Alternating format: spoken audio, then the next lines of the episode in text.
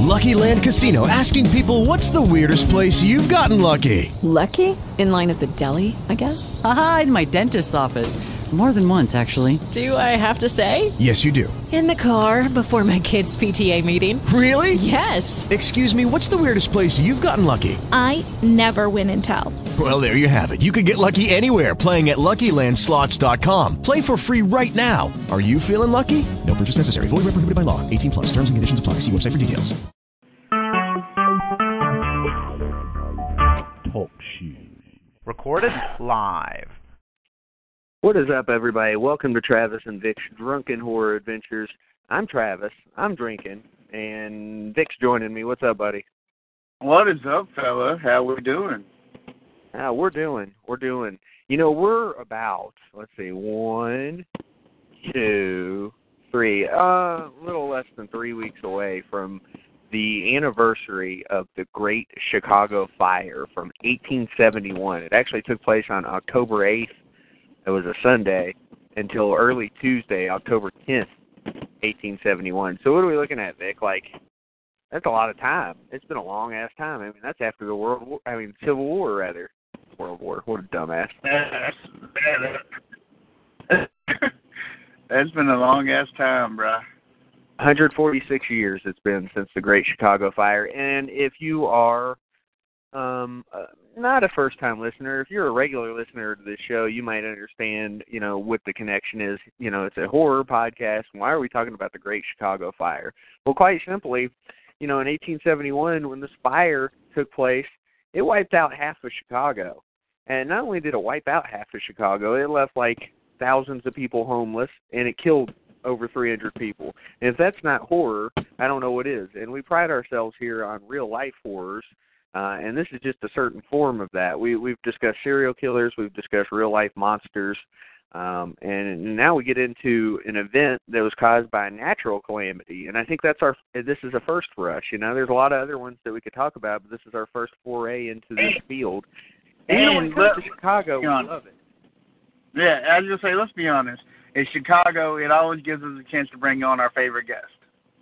Exactly anytime we can talk Chicago with a Ray Johnson and uh, a couple of additional guests like Adam Selzer and uh, you know uh, other people like that. Uh, tonight, John Boda is going to be joining us as well. Ray and him actually collaborated on a book about the Great Chicago Fire.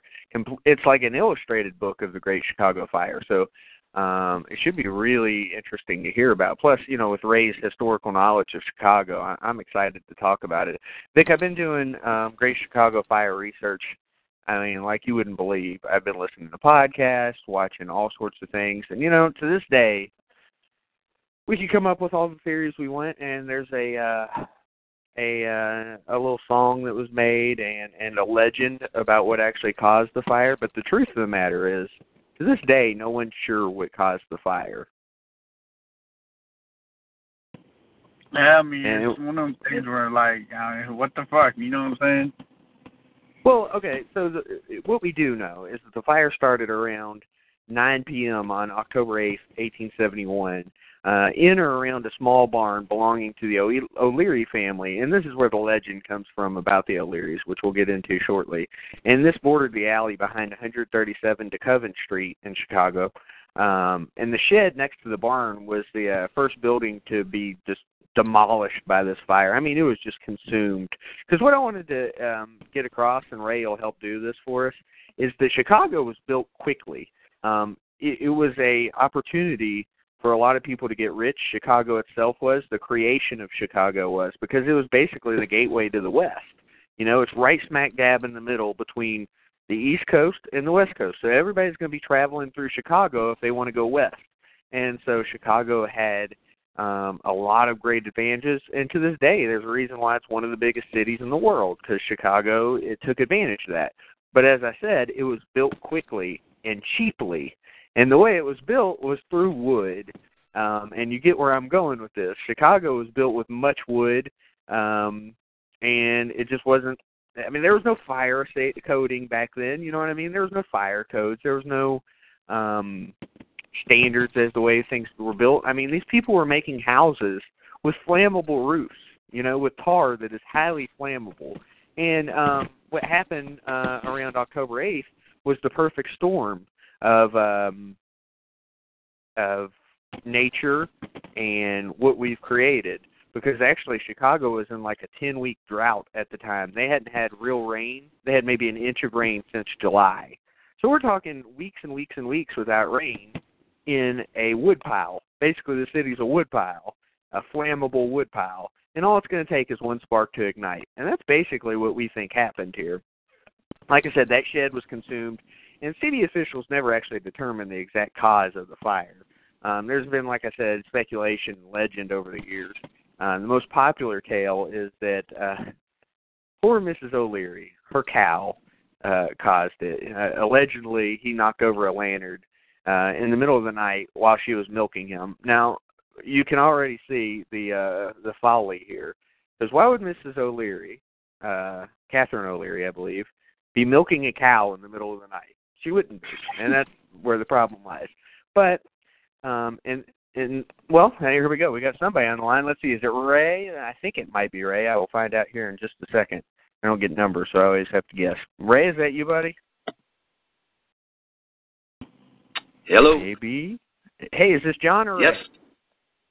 This is John Boda. Hey, John, what's going on? I was just kind of introing um, what kind of led to the Chicago fire, but I, I, I kind of want to take let the uh, experts take over. I mean, you've got you've got a book coming out um, about the Great Chicago Fire. Can you kind of set up um, what kind of led to this whole thing? I kind of set up how they were in a drought and how Chicago is constructed, but you can definitely craft a story better than I can. I would assume. Sure. You want the story of how the fire started or how we started the book? Well, uh, I'll tell you what. Let's start with how you started the book because that's really the relevant thing here, and then we'll get into you know the story of the fire itself. And here comes Ray too. Ray's joining the call right now, so I'll let Ray uh, piggyback as needed. So okay, I'll get started. um, yeah, I, I've been interested in the Great Chicago Fire for many years, and uh, I've been studying it and researching it, and uh, uh, I have a connection with Chicago history with my grandmother being on the Eastland and survived the Eastland disaster in uh, 1915. But uh, with the Chicago Fire, I do presentations a lot around Chicago about Chicago history as well as music, and I've been doing this for years. And I've befriended uh, um, the store manager at Barnes and Noble in Bolingbrook, and uh, we talk history. And we're, he always sees me at the Chicago section and everything. We were talking, and he asked, "What are you doing?" I, well, I do presentations on the Eastland and Chicago Fire and the World's Fairs, and uh, uh, I was got to talking a lot about Chicago Fire. And he says, "Why don't you contact Arcadia Books?" And I said, "Oh, come on." He goes, "No, you you got a lot of knowledge on it. You should contact. They look for local guys to do things like this." And so I took I took up his advice and I contacted them and I got no reply at first and I gave up. And so I saw him again a couple weeks later. He goes, "Did you contact them?" I said, "Yeah," but no reply. He goes, "Try him again." and so lo and behold, I did, and I got an email out of the blue, and they said, "We're interested. Tell us more." And uh, I was kind of floored, and I, I told them what, what I was doing and what I want to do, and uh, it went from there. And then they suggested I possibly get a co-author, and I immediately thought of Ray, and Ray's going to jump in. He can talk about that, and we both dove right into it. And uh, I have uh, this person um, uh, credited in the in the uh, intro of the book. He's no longer there at Barnes and Noble, but um, uh, he's the one that sparked the idea, and uh, it took it from there. How you doing, Ray? Hey, I couldn't tell if you could see. I didn't want to interrupt John, and I couldn't tell if you if you saw that I called in. So. Oh yeah, yeah. Um, you, you called in right after him, so he was kind of introing how he got into the book, and then of course he kind of Uh. led into you you getting involved with him as well. I was listening. Yes, yes, it happened just like that. He's telling the truth. the human lie detector test never fails. That's right. That's Yeah. right. How you doing, John? Hey, good to good to hear from you, Ray. Hey, how you Yeah. doing? Still haven't heard back from Dottie, by the way. That was our Yeah, I know. We got. Yeah. we got to talk. We got to talk. Yeah. Yeah. So Ray, but if you this would- person, if, I was going to say, Ray, if you wanted to continue the conversation to, you know, just the development of the book before we get into what actually caused the Great Chicago Fire, what they think caused it, that type of thing, and the actual, you know, the story, the history of the Great Chicago Fire, feel free. Sure, sure. So, so uh, like John was saying, I, I, when when John first contacted me, I mean, we, I think we sort of met on Facebook. I think he was part of my Chicago History of the Stranger Side group, um, and he got a hold of me and said, "Yeah, I'm I'm doing this thing for Arcadia on the Chicago Fire." And the first thing I thought was, "Come on, Arcadia's got books on everything. You can't tell me they they don't already have one on Chicago Fire." And he's like, "They don't." I'm like, "Really?" And he's like, "Yeah." And they and they they said should look to get a co-author, and he asked me if I wanted to get involved. I said, "Sure, it'd be fun." Because I love the Chicago Fire, and I've got you know my family history, you know, as far as in Chicago goes, goes back to 1860, and and uh, as far as I could trace it back, and uh, and I had family that was in Chicago on the Irish side. They were about three blocks southwest of the of the fire, so um, their house was actually untouched because the fire went northeast. So uh, they were they were at the beginning at ground zero, basically three blocks from ground zero, but but they were safe. And there's a whole bunch of family stories about the fire. And so so again, it's it's one of those topics of Chicago history that I'm really kind of interested in. So it it was a good fit, and uh, and I think I think one of the challenging one of the biggest challenges of the book was the you know there was there's so many different books on the Chicago fire. I mean, if you if you Google Chicago fire, I mean, I don't I don't know how many books have been written about Chicago fire, but there are quite a few, and uh, some of them were really good and expensive. And and so with Arcadia, if you're familiar with Arcadia and their Images of America uh, series, those are the kind of uh, sepia tone books that you see, you know, in in most of the bookstores um, that are usually pretty um, um, specific as far as you know the, a lot of micro history, you know, for a particular town or a particular neighborhood, and um, and I was really shocked I didn't have one for the Chicago Fire. So so the challenge was really to to find photographs of uh, good enough quality that maybe hadn't been published before, and that was kind of the challenge that we had. Yeah, that's what's interesting. You guys are are doing it from um a photographic standpoint as opposed to just telling the written story of it, which is hard to do in itself. But I mean, uh, how hard was the process of getting enough photos together to put together a book? I mean, I would think that would be really hard. Yeah, well, I'll jump in here. It was, uh, and we both uh, we, we both uh, dove in. I, I took the challenge right off the bat, and I go. I talked to Brian at uh, Barnes and Noble uh, about this, my initial contact, and he said, "Well, try here, try there, try there." Of course, Ray's got a lot of experience in that too, with the Library of Congress and other things. So I dove in the internet, and uh, lo and behold, uh, thank God for the New York Public Library uh, uh, website. They have a, a horde of pictures from all over the country, and um, they're free. They're public domain, and we gave reference to where we found all the pictures. And when you download them, you can download low def, high, mid def, and high definition. And I grabbed as many as I could, and some of them we've never seen in other books before, and uh, that was the bulk, I think, from there, uh, the pictures. Right, and the thing is, I know you said that you know it's difficult to tell the story from beginning to end, especially when you know an Arcadia book that's known mostly for photographs. But we really took the time to, um, you know, we came across. I mean, the New York Library was great. Um, probably the majority of the photos come from the New York Library, but we also have photos from the Newberry Library, the Chicago History Library, the Chicago Public Library, um, the uh, Manistee Historical Society, the Holland Joint Archives Society, because the and Peshtigo Fire Museum. So, um, you know, because the Chicago fire, and, and you're probably going to get into this eventually, but um, you know, was more than just Chicago. I mean, there were a lot of huge, um, disastrous, catastrophic fires that happened the same night and I don't want to jump ahead at all. But but what we did with the photos is that you know typically when you're when you're reading a book about Chicago fire, you'll see a, a book of uh, a picture of ruins, or say this is the corner of you know um, LaSalle and Clark in Chicago. I, you know what we did is we we we took it a little bit deeper and did a little bit of history of the you know j- instead of saying this is the ruins of such and such building, we did a little bit more about you know, well, what about that building? What was the business like? Um, you know, any sort of neat stories that were associated with each one of the photos. So it's not just a uh, a constant, you know, hey, there, here's some ruins of this building, uh, here's some ruins of that building. It's more or less, you know, this is why this building was important. This is who owned it. Um, these are some stories behind it. So, so the captions are a lot more involved than uh, what you would see in the, in, uh, in, in in what you would imagine in an Arcadia book.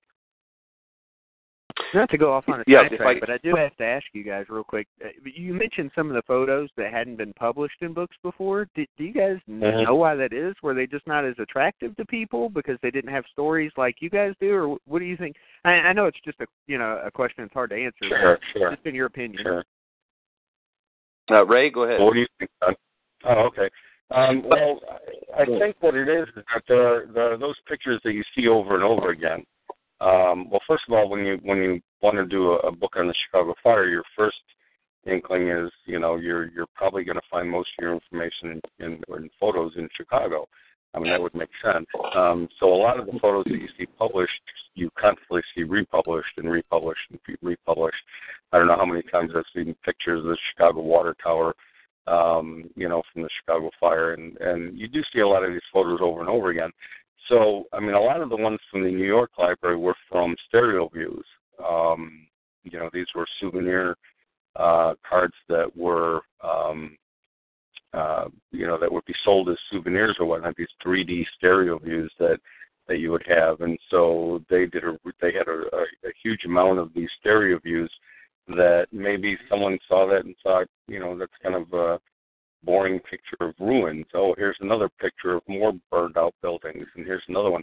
But to actually decipher what that building was and, you know, what they did there and who owned it and you know, so so that was um and the reason that we didn't find them before is that I mean who would have thought you'd look at New York uh to find Chicago fire stuff. So and luckily for us, when you know John's actually the one that that that discovered it that that that they just had released a huge amount of digitized photos.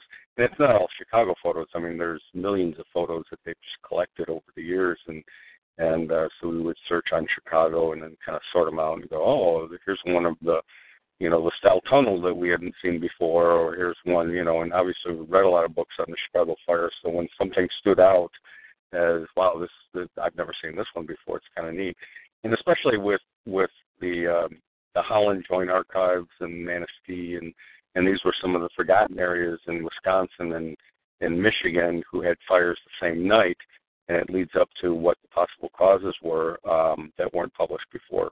So we kind of expanded a little bit, you know, beyond Chicago. And if I if I can jump in, uh, we uh, there there is no single picture available that we know of in the world of the fire itself that was burning No. that night. That's kind of it's kind of amazing. Uh, it, it was just so hot and the wind was blowing. There possibly were pictures taken, but the the photographs were destroyed or lost. But we've divided the uh, chapters in the book into five chapters, all starting with the letter P: pre-fire Chicago, parade of fire, Peshtigo paradigm, post-fire Chicago, and paraphernalia of fire. And uh, when the pre-fire, we show the buildings before, and the parade of fire, we show a lot of the devastation, but including some drawings and sketches and lithographs of what the fire looked like at the time, although there's no actual picture of it. And like Ray said about the Peshtigo paradigm, that actually is a triangle of fire of Chicago, uh, Peshtigo, uh, was, uh, Wisconsin, by Green Bay, north of Green Bay, and then the lower peninsula of Michigan um, were all on fire the same night, almost the same time, and uh, there is a possibility that they were all connected. Um, and Peshtigo is considered the worst fire in, in the history of the United States. It happened the exact same night of the Great Chicago Fire. Yeah, that to me is one of the most interesting things, and I definitely want to get into that. How you know there were multiple fires in multiple places, and and how that could have happened. But yeah, we'll we'll kind of get there as we need to. Um, as far as the book goes, uh, you guys continue on with whatever you want to talk about as far as the book, and then we'll get into the story when you guys are ready. Sure. Um, Sure. If you Um, well, if you yeah, if you want, we can get into uh, you know the the the story of the fire itself. Uh, oh, yeah, absolutely. Um, like I said, it's your time, so however you want to do it is is fine with me. I just wanted to kind of educate people on the fire itself um, in whatever way you guys feel like. I'll I'll just start real quick, and and every book you read on the Great Chicago Fire, they all mention the same thing, which is very true. It was a very dry summer uh, very little amounts of rainfall, and that that's so true. And um, it was it was warm. And it was dry. It was a powder keg, ready uh, ready to uh, be engulfed into into flame at any time, and it was just the perfect uh, chain of events that led to it. And the uh, official statement from Chicago is we know where it started at 137 South DeKoven, uh, which is the you know the barn of the O'Learys there. Just we just don't know how it started why it started or who started it. And you know, ever, the myth, of course, is Mrs. O'Leary. It was uh, October eighth, eighteen seventy one. And uh, the O'Learys lived with um, uh, Pat- Patrick and Catherine O'Leary. They raised five kids there in a little shanty. And uh, uh, she had some problem with her foot that night, and according to her testimony, and she went to bed early possibly about 8:15 or so uh, that evening, and uh, some of the neighbors corroborated her story. They came over there to visit. Oh, I'm sorry, you're already in bed, and and um, uh, so she had nothing to do with it. She had five cows back there, and the fire started around nine nine fifteen or so. So she had been in bed 45 minutes or an hour before the fire started.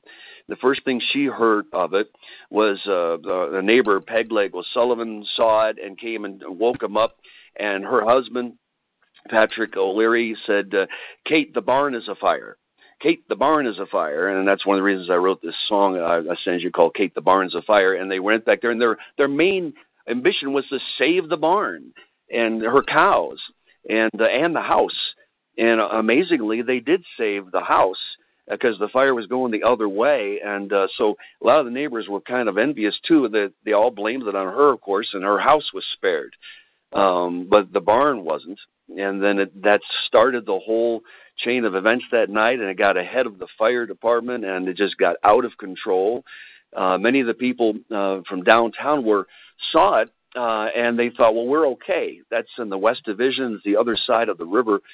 Uh, a big mistake because then it just jumped the river, and then it just devastated the downtown area. The same thing with the north side. They looked at it, and it's the other side of of the river there, and it jumped the river twice and uh, it just went through all the way up to Fullerton, um, and it stopped around uh, sometime in the early morning hours of October the 10th, and a light rain started. We don't know if the rain stopped it or, or just it just ran out of things to burn, but uh, it was a horrific fire then. Yeah, Ray, you jump in. Oh, okay. I was just going to say it kind of just ran out of stuff to burn. I mean, it was headed northeast, so eventually it was going to hit the lake, and and lakes aren't known to burn. So, um, and uh, and and you know the thing, one of the things that kind of delayed the whole reaction of the fire the fire department was burned out. Uh, you know, to use a, I didn't really mean to use that as a pun, but the fire department was burned out because the night before there was a fire in the same area, and so right. uh, the guy stationed at the courthouse whose job it was to kind of, you know, be on the lookout for fires and then ring the alarm, um, just thought it was embers burning from the night before. So there was a there was a little bit of a delay too. It was kind of a perfect storm of, of errors or a company of errors. And um you know, so yeah, it did head northeast. Like I said, my my relatives were about three blocks southwest of the O'Leary place uh, when it happened. I've, I've, you know, a really neat family story is that um, uh, my great great grandfather was named Patrick Baloney, and there was a, a story within the family that during the fire he helped the fire department. You know that he was gone for three days helping the fire department, and I was like, wow, what a great guy, you know. And then as I was reading more and more into the fire, um, and being Irish myself, and you know, being that this is a uh, drunken history show, um, more or less. Uh, it kind of made sense because uh, a lot of the bars uh, they were afraid the Irish um, were going to start looting. So, so what the bars did is they just put out their whiskey uh, kegs and barrels of whiskey out on the street so that they wouldn't break into their bars stealing the whiskey. so basically, there was all this booze sitting on the street, and I have a feeling that my great great grandfather was like on a three day binge, more than more than helping the fire department. yep. there, he took advantage. The, the, there was there was some looting involved, and uh, um, the General Sheridan was called in, uh, famous Civil War general, of course, living in Chicago to uh, to uh, uh, martial law. And uh, uh, it, like one of the firemen said that night, everything was against us. Uh, Ray is totally right about the night before the fire, that uh, the dryness, uh, and then the wind was blowing about 30 miles an hour, and uh, it was just a, a, a sequence of errors. And when they finally uh, called it in the courthouse, uh, they sent it to the wrong address. Um, and everything was like running late, and the fire just got out of control. And and back then, many of the people's form of entertainment was to step out in the street and look at the fire. They had no television or no computers, and they said, "Oh, let's stand here and watch the fire." And some of them started doing that for this fire, this fire, but it just started. They realized this is no ordinary fire and uh, it just got out of control, and about a hundred thousand people ended up um, uh, homeless. And people always say, "Where did they go?" Well, Lincoln Park. Uh, Lincoln Park used to be City Cemetery, and uh, um, and they were all went to their Lincoln Park, and it was just imagine about a hundred thousand people. And um, uh, during the fire itself, many of them just went in the lake and just kept uh, dousing themselves with water. Um, that's all they could do. Right, and that's a big reason why Lincoln, why there's still about twenty thousand bodies, um, at least by you know most estimates, still in under the ground in Lincoln Park, because it was it was before the fire they they decided that the city cemetery that land was too expensive, and uh, they needed right. to start moving bodies out of there to some of the outlying cemeteries, and uh, when the fire hit, it burnt all the cemetery records, and if and a lot of the the, the markers were wood so basically, if there were no records and there was no marker, then there was no body as far as the city was concerned. So that's a big reason why there's still about 20,000 people buried under Lincoln Park.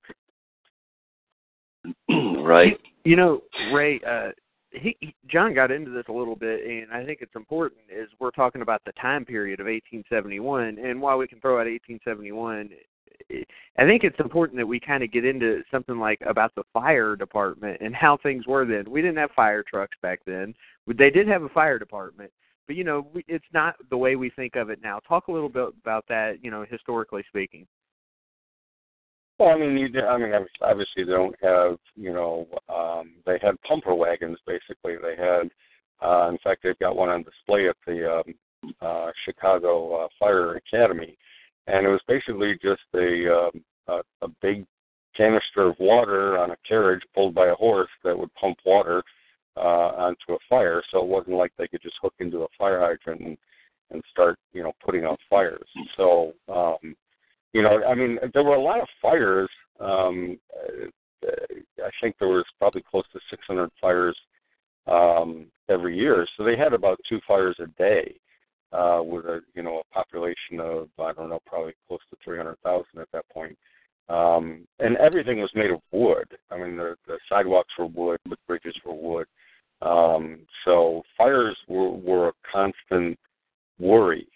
Um, you know, and of course, you know, no electricity. It was all it was all oil lamps and kerosene and and all that sort of stuff. So so fire was something we were always concerned with. Um, and and the fire department was pretty much in its infancy as well. So. Yeah, they they had a elaborate system of, of fire boxes uh, on responsible businesses. Uh, these fire boxes, uh, one of them, one of the closest ones to the O'Leary residence was Bruno's drugstore, and uh, uh, a guy named William Lee was a resident that ran there, and uh, say, "There's a fire! There's a fire!" And he had to get him to open up with the key and uh, there was some discrepancy of uh, him saying, "I already turned it in." They were they were arguing. Everything was wasting precious time. But when you opened it up, uh, there's a knob, and it said, you know, theft, murderer, uh, uh, drunkard. Uh, and you turn it to the, the thing that says fire, and he pulls the lever down, and it goes to the courthouse. And uh, that was their elaborate system at that time, which worked pretty well and uh, but this this fire just got out of control uh, really fast that night, and uh, um, it's legendary. Well, like John, I mean, John's told me more than a couple times that this fire was moving at, at, at the pace that a normal man could run. So literally, if if this Right. fire was chasing you, you'd be uh, basically running for your life because you're running as fast as this fire is spreading. Right. And if I can uh, just mention about the uh, the, the Peshtigo, I've done a lot of reading on that. There's a, there's a great book on it. Uh, there's a, a man named Father Pernin who was a priest there. He survived it amazingly, and uh, um, it's called Firestorm at Peshtigo. And uh, it's that was horrific. They they sensed something was coming in the exact same night, October the eighth. 1871, and he was burying stuff in the ground, and everything was. They heard this rumble in the distance, and one of his prisoners said, "Father, what what are we going to do if there's a fire?" He said, "Just run to the river." And uh, sure enough, they were prophetic words because it just came through the trees there like like a train. And he said, "Run!" And they ran. And people were like uh, incinerated. Oh, It's like Sodom and Gomorrah in a, in the Bible, and it's absolutely horrific. And they ran. They ran. He had to just go in the water completely submerged in the river to to have any hope of living. And uh and then you stayed underwater. You can just put your your lips above the water for a second get some air and go back underwater and we're talking for four five six hours. And uh and he did that and he just couldn't take it anymore. After hours he came up to try to help people and uh, one person said, "Father, your back is on fire." He was up for 20 seconds and it, he was on fire and many of the, many of the people said the air itself was burning. They said that in Yeah. Chicago, they said that in Peshtigo, and they said that in, in Michigan. It was very, very unusual. There's something about this fire that seemed to be propagated through the air, and it was like balloons of gas. And that's one of the reasons that uh, it's possible of the theory of, of, of a comet that, that came over and, and dispersed with this, this air. That's why we get into it in the Peshtigo paradigm. Right. There was Yeah, one, there was say- one story that, yeah, there was Go one ahead, story Go ahead, that Ray. kind of stood out. When I was in Peshtigo, I went to the museum and talked to a lot of volunteers there, and the and the the fire cemetery is right next to the museum, and that there's a mass grave. Obviously, not everyone could be identified, but the ones that were identified, there were stories associated with each one of the, the headstones, and it was fascinating that you know there were stories about these these blobs that were like in the air and they would they would someone described them as being black actually and and whether or not these were like I I don't know what it was, but there were more than one person talking about them. And you'd see a person in an open field, and this black thing would hover above them, and then the person would instantly ignite into flames. Um, so whatever this Right. was, something superheated. There, there was a story about um, this guy's family is all buried in the cemetery. He, they were trying to escape in a wagon, and one of the wagon wheels, you know, something had gone wrong with it or busted or something, and he jumped off the wagon to fix the wheel. And once he fixed the wheel, he went to get back up on the wagon, and his entire family was incinerated, except for him. So Yeah. was just really kind of off the wall. I mean, the, you guys uh, are really telling it because it, it's not a story of people dying of smoke inhalation, although I'm sure that happened. This is a story of people actually catching on fire and dying. Yes. Right. Uh, and uh, also, you know, the, the, this uh, they call it Peshtigo, but it was actually that was like the center of it. And the, the governor of Wisconsin at, at the time was a was a um, had fought in the Civil War.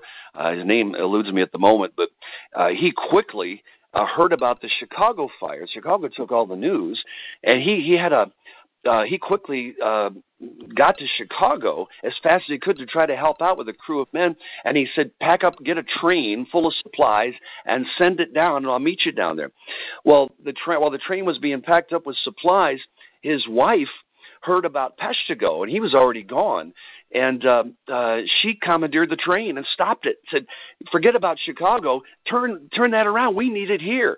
and uh, tell my husband to come back. And she just like ran the whole thing as his wife, and everybody was grateful for that because the news uh, they didn't realize that Peshtigo got it so bad. And what the amazing thing is, it's nearly the same minute I mean, I did a lot of looking into it. Uh, I mean, we're, the best we can tell, October 8th, around 9, 9.15, and that's right about the time within the 15, 20 minutes that it started there.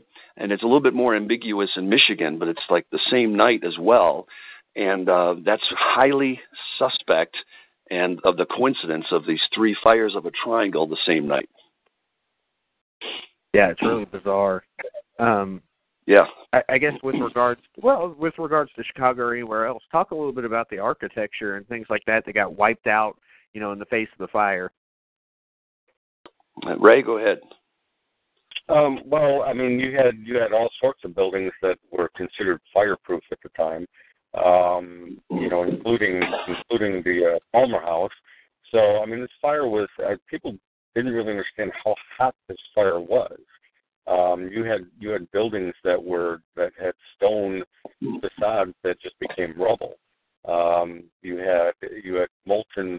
Uh, just to give you an idea, there was a hardware store close to where the Chicago History Museum is now, and they have a a metal blob that is sitting in the in the back of the Chicago History Museum that was just what used to be the inside of a hardware store. Basically, it was all the the nails and and all the hardware that had been melted into one single glob of molten metal. So, um, and it, it, it they they were thinking about moving it inside of the Chicago History Museum, but they said it would be so heavy that it would it would crash through the floor. So it's just sitting in a bush outside the Chicago History Museum. And you have some of these things all over the city that that are still remind you of of the fire. They have one at Oakwood Cemetery and uh, so nothing was really spared.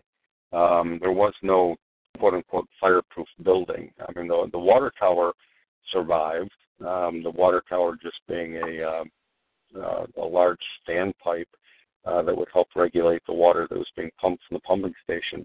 Um, but uh, and it was kind of strange. There were a couple buildings that made it through for some reason. You know, it's kind of like when you see a tornado go through an area you know, you have all this devastation, and all of a sudden you have this building that's sitting there untouched.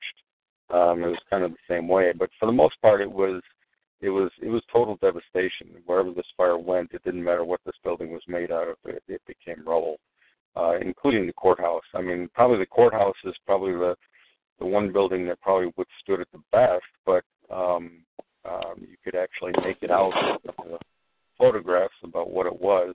Um, but it, when when you see these photographs of the entire city, it's you know it's it's the stuff is barely recognizable. Um, so so regardless of the architecture, I mean there were a lot of wooden buildings, obviously, but even the even the cement, stone, granite buildings were still um, turned into rubble. So. You know, you brought up the courthouse, and and, and I, I just wanted you to, and this is perfect for you, Ray, especially. I mean, uh, originally they were just like uh, they didn't really do anything with the prisoners, and then they evacuated. Maybe you could elaborate a little bit more on that story. Right. Well, pretty much, they weren't. I mean, they pretty pretty much felt safe. Uh, like most people in Chicago, they they were kind of used to fires because they had two a day. Um, and like John was saying, that was kind of like their entertainment to go out and watch the fire department fight a fire.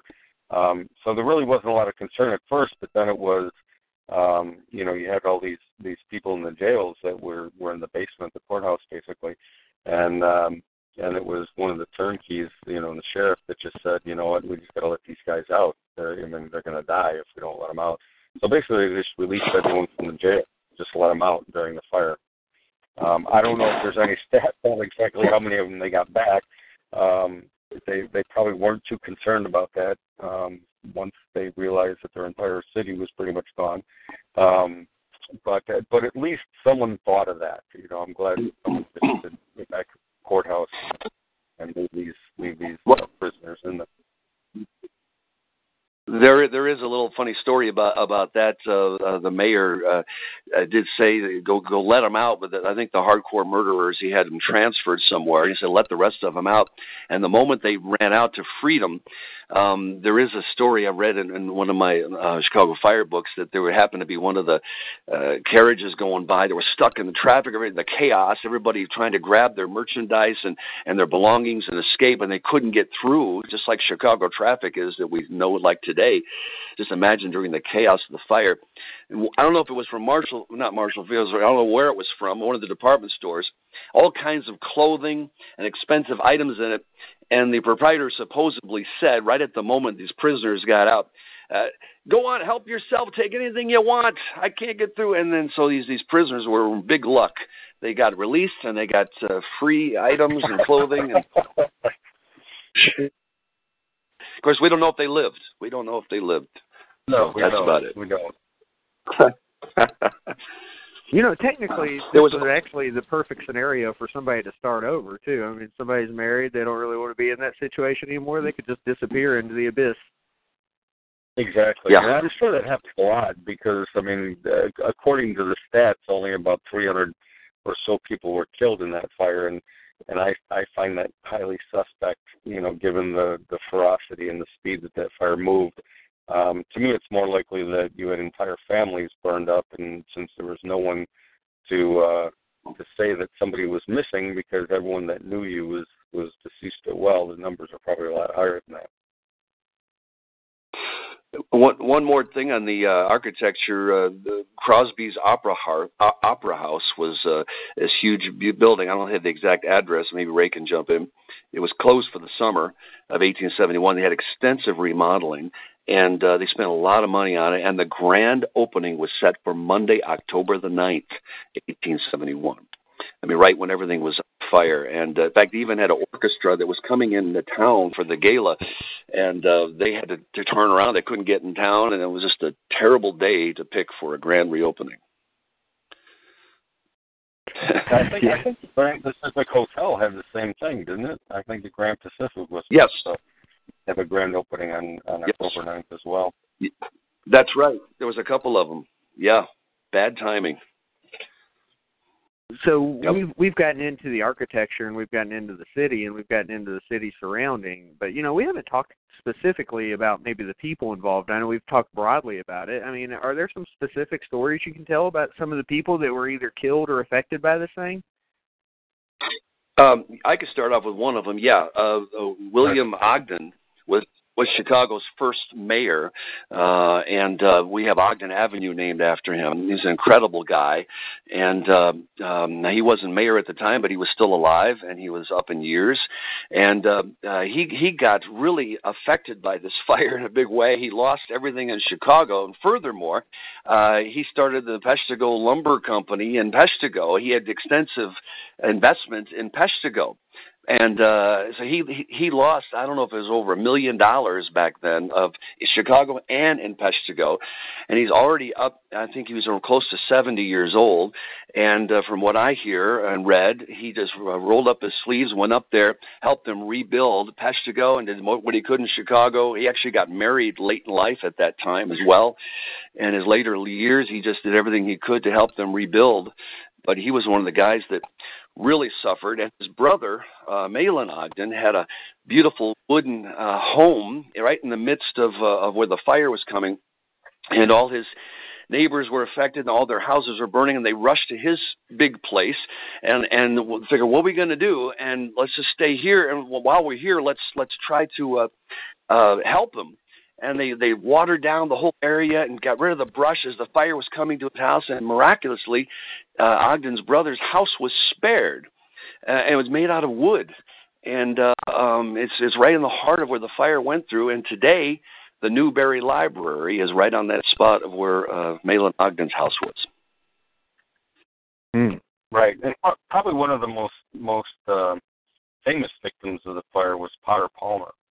And so you had Potter Palmer who started General Merchandise Store uh, years before the fire, and and kind of worked his way up, and then and then it was kind of a weird story. He was he was in his 30s, and uh, in his general store, and a, and a 13 year old girl walked in with her family, and it was Bertha Honoré and her family, and uh, in in his 30s, he he knew somehow that he was going to marry this 13 year old. Um, she he didn't marry her when she was 13, obviously, but um, but he he you know, when she turned of age, he asked her to date him, and and she kind of turned him down a couple times. Uh, and then he started making more money, and uh, she still didn't want to date him. And uh, at one point, he said, you know, how about if I I build you a hotel? And uh, and then she said, well, we'll see. And then so he he built the first Palmer house, um, and then uh, literally within two weeks is when the fire hit, uh, burned it to the ground, and um, and luckily the uh, the the architect of the Palmer house had buried the plans underneath the um, the clay of, uh, of the of the base of the building, and so when when the Palmer House went down, the, the architectural plans were were safe. And then uh, he had approached his his his um, wife and said, "Well, I guess you're not gonna you're not gonna stay with me anymore now that I've lost everything." And she goes, "No, you still owe me a hotel." And uh, and so he went back east, and just with his name alone, he was able to secure a million dollar loan and came back and rebuilt the Palmer House and uh, and actually built it. Uh, it was kind of funny. It was a, I believe, a ten story hotel, and um, and he had promised these people that had loaned him the money that he would repay them in a certain amount of time. And when he he he looked at how many rooms were in it, and the fact that he couldn't, uh, even if he had you know 100% occupancy over the past over the next five years, there wouldn't be enough money to pay back his creditors. So he went back to uh, uh, to the architect and said, "I need to make it a little bit higher." And the um, the architect said, "Well, you know, there's really no buildings that high." And he said, "And who's going to be willing to pay, um, you know, a huge exorbitant rates for, you know, a, a, to walk up 12 flights of stairs to the hotel room?" And so he was like, "Yeah, you're right." And he was kind of depressed. He was walking away and and and was looking at the trains that were running and he came up with the idea of the vertical railroad, which basically was an elevator. And so Potter Palmer, while he's not a mechanic or or, or an engineer, um, he came up with the idea of of the elevator, and it was actually Otis who's credited with developing the elevator that came to the Palmer House and saw this vertical railway that would take people up to their rooms, and he said, "Do you mind if I, you know, borrow this or or you know?" And he said, "What do I care? I'm in the hotel business." and uh, so Otis kind of took the idea and, and ran with it. So Potter Palmer actually in, invented really the the elevator out of that whole thing. So. and if I'm not mistaken, he was the uh, first residence to have an elevator in his house. The Pot, uh, Potter Palmer Castle on Lakeshore Drive had an elevator in the house. Right. Well, that would make sense. Yeah. yeah. So. Well, since we talked about some of the people affected, um, I, I guess we'll go to Mrs. O'Leary since we we, we kind of touched on possible causes of this whole thing. Um, I, I guess now would be the time to talk about you know the theories as to what may have caused the Great Chicago Fire. Uh, I'll, yeah, I'll start off real quick on that. Mrs. Mrs. O'Leary was she was a scapegoat from the very beginning. Uh, there's a Chicago Journal, a paper. Somehow October 9th, the next day, while while Chicago was burning, they found uh, the ability to to print out uh, an edition of the paper, and they immediately uh, blamed her while Chicago was burning. And uh, she she got the bad rap for it. Now it's true, it did start there. It's 137 uh, DeKoven, where the Chicago Fire Academy is now. And uh, but uh, she, like I said, her testimony. They had a big inquiry afterward, and they interviewed everybody and uh, you know, she had extensive questioning. And she I, she was adamant. I had nothing to do with this, and she wanted nothing to do with the the memorials and the anniversaries. And and she even um, uh, she said I went to I went to bed early that night, and uh, she furthermore said they kept coming to her house years later. Get out of here! And and uh, then they asked her for a picture, and she says you'll never find a picture of me uh, on the face of the earth. And to this day, we have no idea what Mrs. O'Leary looked like because her picture cannot be found anywhere. She had the last laugh. But um, uh, as far as how it started, uh, we don't know. There was um, they uh, the O'Learys owned this this double uh, like a house. They lived in a shanty in the uh, the back, and they rented the front part out to the McLaughlin family, another Irish family. And that night, the McLaughlin family had a had a family member that had just come to America from Ireland and they were celebrating and Mr. McLaughlin was somewhat of a fiddle player and they had a little party. Of course you think immediately they're all drunk, they're Irish. Well, according to them they weren't drinking, they had no alcohol. and uh sorry, Ray. And uh uh well, that's okay. so I got a couple good Irish jokes.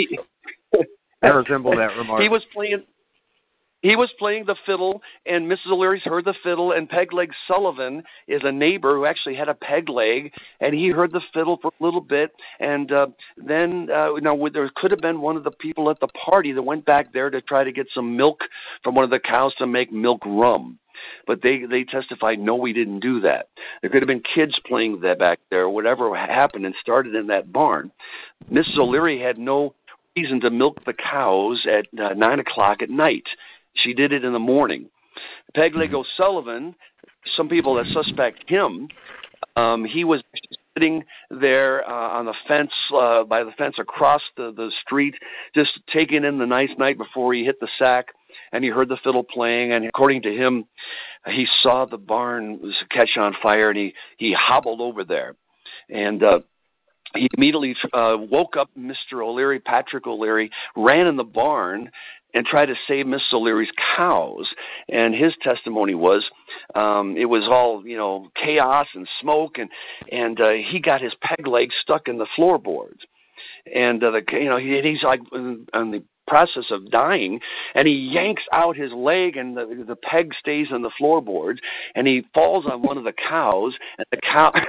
it sounds like a, a Indiana Jones movie, and the cow runs out with him and most most of the cows were killed, but he was spared. Now, some people suspect him because uh, uh, the place he supposedly saw the barn burn. If there's real estate records, there was other houses in the way. You couldn't see the barn. He changed his story three to four times. Um, he's very um, unreliable, and there's some people that suspect he's the guy that started it. But to this day, we have no idea how it started. That's just the bottom line. Yeah, I was I was to say that there's the comet theory also. You guys expand on that a little bit. You talked about that briefly earlier as well, Ray. You want to jump on that one first? Sure. I mean, the the comet theory kind of makes a lot of sense because in the book we kind of put together this this map of where all these kind of fires occurred that same night, and it does kind of give you the impression of of it being more or less a debris field. It almost looks like when there's a plane crash or something like that, the the shape of the debris field uh, is kind of the same shape that you have between Chicago, Peshtigo, uh, Holland, Michigan, Manistee, Michigan, and in the Port Huron area.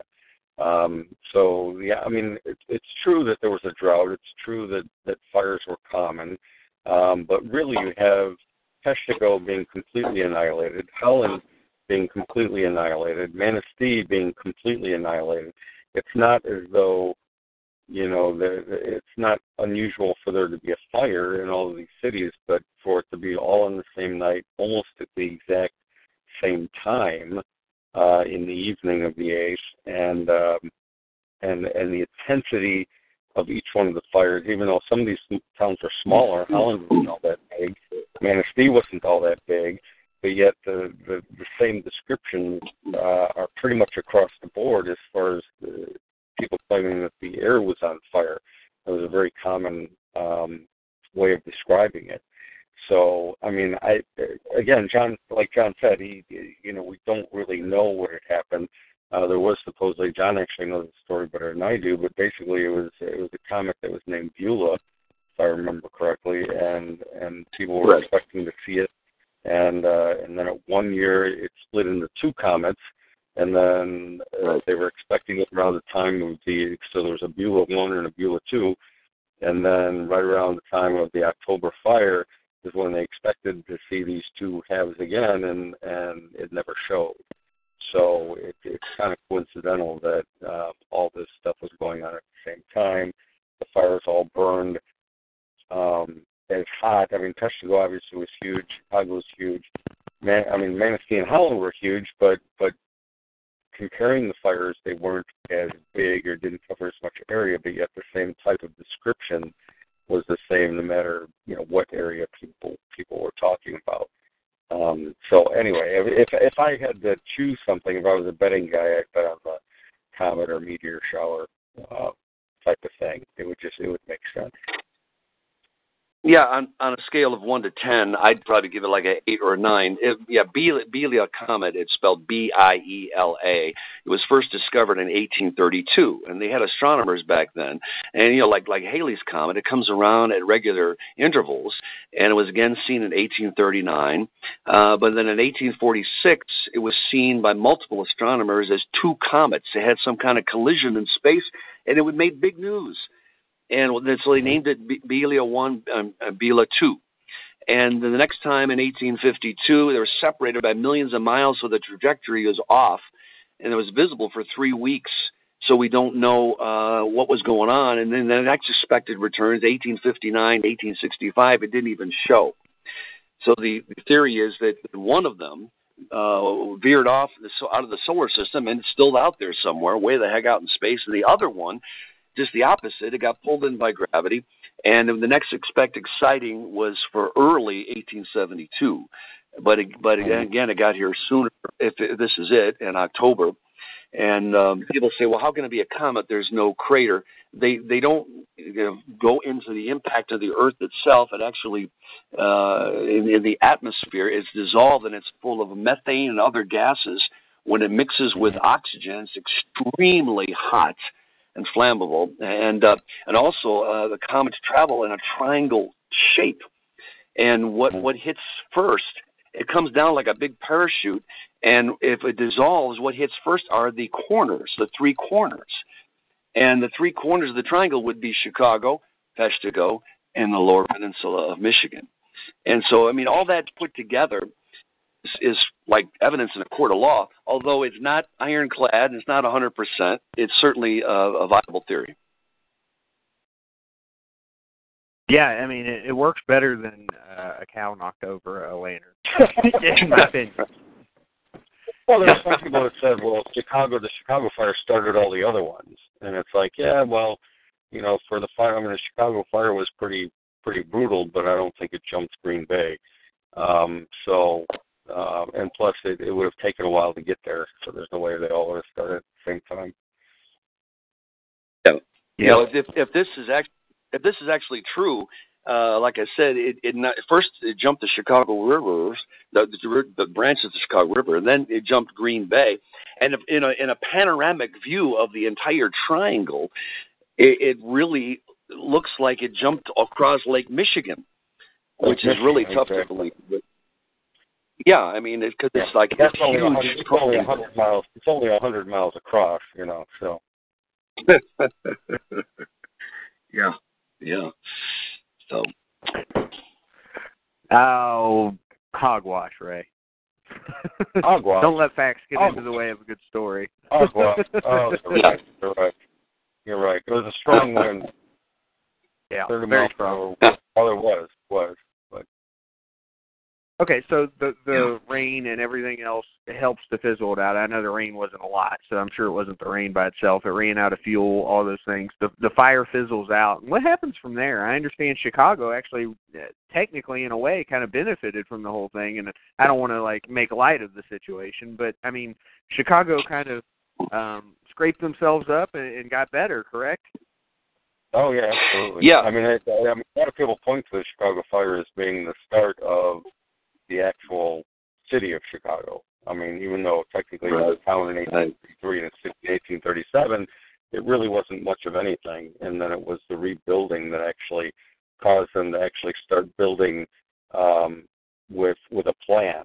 Um, Chicago kind of just just grew as they needed it, and and there were times where they actually changed streets and had to make people move their houses because it didn't line up correctly with the streets. And so after the Chicago fire, it was kind of like, well, we need a plan and and uh, and and architects and and workers, and so so a lot of what I mean, Chicago actually kind of owes its rebirth to to the Chicago fire. To be honest, I mean, Absolutely, absolutely. Yeah, and and uh, it it, be, it Chicago became the fastest growing city in the history of the world between 1871 and 1893. In 1871, we had like 300,000 people living here, and most many people thought, well, that's the end of Chicago. The fire just destroyed the whole city, and just the opposite. Everybody flocked here, and real estate, and just grew. And by by 1893, we've got a million people living in Chicago. Think about that 300,000 in 1871 and a million after the fire in 1893 we had the big uh, world's fair that summer of course and and the big day was chicago day at the world's fair uh, uh, october 9th which which celebrated the fact that we look here uh, the anniversary of the fire. Look how far we've come. Yeah and you talk about being burned to the ground and then you're hosting um literally the world for six months. So for six months the whole world was looking at chicago and uh and really a lot of the a lot of the uh, things at the World's Fair, especially like the Japanese exhibit on Wooded Island, use the phoenix as as kind of the uh, the theme of the World's Fair because you're you're talking like literally just a little over 20 years ago there was nothing, and now we've got a, a, a huge city and we're hosting uh, one of the largest, if not the most attended World's Fairs ever. So it was really a, a really a feather in the cap for Chicago to, to prove to the world what they could really do. Right. Yep. How was Chicago able to bounce back so quickly? I mean, you guys think most places would have been bankrupted by it. I know insurance companies went out of business because of the whole thing. Mm-hmm. Well, a lot of, I mean, I, I think what it was that you had a lot of, uh, you had a lot of um, um, uh, speculation, real estate speculation from out east. So you had a lot of money coming from out east, thinking, okay, well, this is a clean slate. Um, you know, you had a lot of money pouring in investors.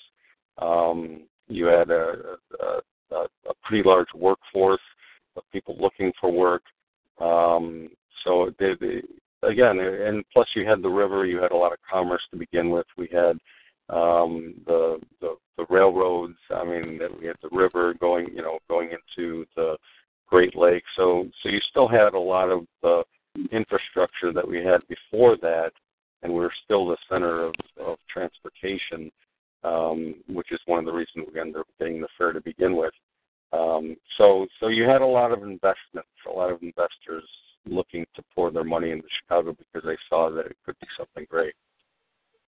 Yeah, the the uh, the timing was perfect too.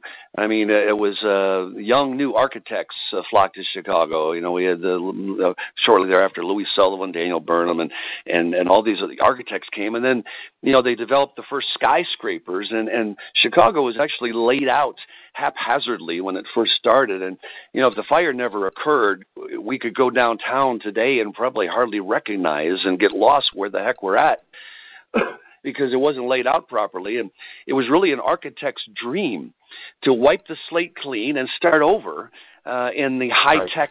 Uh, time, so so to speak, high tech time of the 1880s, uh, 18 late 1870s, 1880s, and uh, to do it right. So Chicago became a real modern city as compared to you know Boston or New York. Chicago historians look at it as pre-fire and post-fire, like, like we look at BC and AD.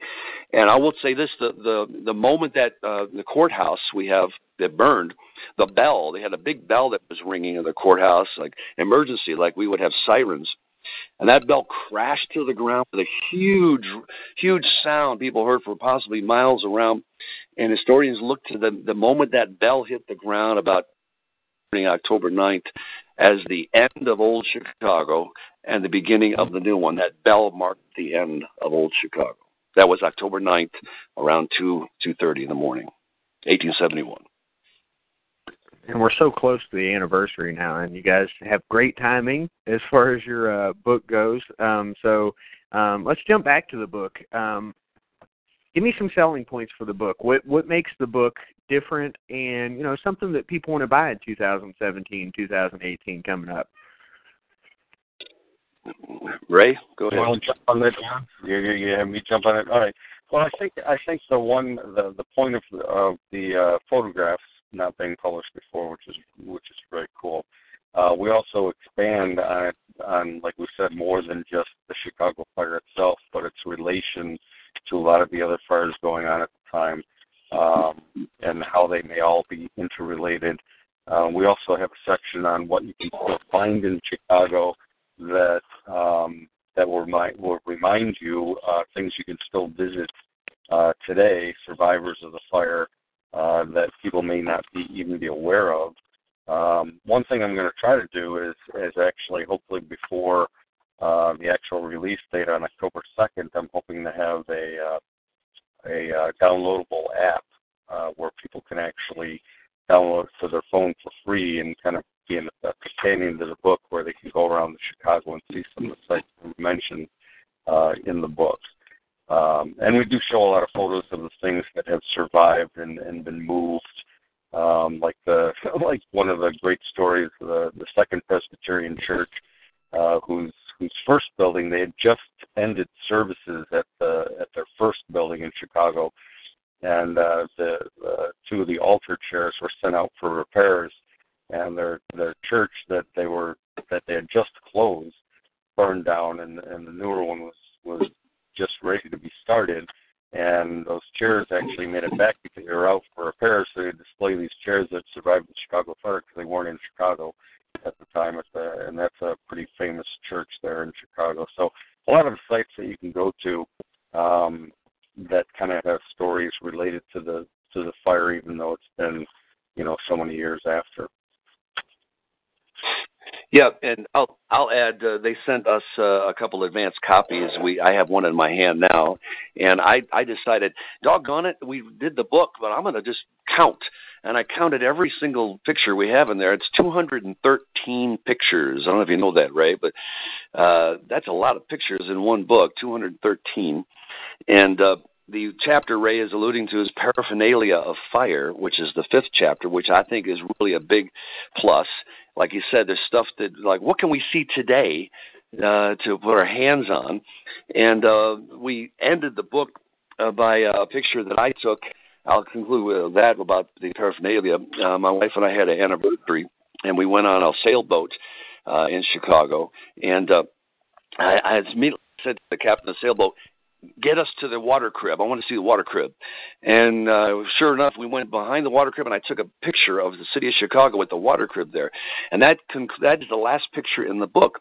And the reason that's in there is because uh, a guy named John Tollin was stationed on the water crib during the fire with his with his uh, wife now, it was a different water crib in 1871, but it was the same spot. They have this water crib two miles out where they would draw in fresh water under the lake by a pipe, which goes to waterworks and then to the water tower.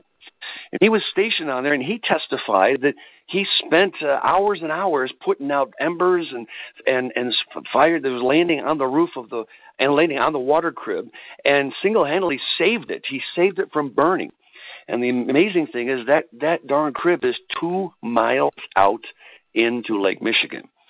So we know that it was the the the fire embers, or whether they were pieces of wood or just fire out of the air, were actually going out two miles at least. And so I have a picture of the water crib, today's water crib, when you can see how far out the fire came in Lake Michigan. Yeah. John, I don't know if you're familiar with Adam Selzer. Ray is, uh, and I just want to let you guys know that Adam has joined the line as well. What's up, hey, Adam? everybody. Hey, guys. Hey, Adam. Hey, Adam. Hey. Hey, Adam. Hey, Ray. Yes. How you doing? Good. Yeah. Yeah. Nice. Nice to hear from you, Adam. I know you. Good guy, man. I love your I love your book, and the new one on Holmes is excellent. Oh, thank you. Yes. So, John, I, I just want to let you go ahead and throw out any kind of, uh, you know, uh, plugs or anything else where people are going to be able to find the book. I assume Amazon, and I know JohnBoda.net. Is that? By the way, did I pronounce your name, last name right? I hate being that person. yes, yes, you did. Yeah, it's it's not it's probably not going to be at that site. That's more of all my music, but uh, uh, we're going to work something out. We got to talk and stuff. We're going to do some book signings, and um, it'll, it'll be out October the second. But you can pre-order it right now at, at uh, Barnes and Noble or Amazon, and um, um, I think even Target. And uh, we're getting really close to the release date. Well, we're excited about it, John. I really appreciate you taking the time. I, that song that you referenced earlier, we're definitely going to try to. If we don't upload it to this podcast, we're going to upload it to our station either way, so people can hear that. If I can briefly uh, just, just say something song. Yeah. Um, yeah, yeah. It's uh, I'm a musician. I'm a singer, guitarist. and I've been a professional, play all over the Chicago area, and I'm in a band called Nebula Forming, and uh, we're doing a new CD project, and of course I always get inspired inspired by all kinds of stuff, and and I started thinking, my gosh, I should do a song about it and tie it to the book, and I started thinking about Mrs. O. And uh, she, the first thing she heard about it was her husband woke her up, said, "Kate, Kate, the barn's afire."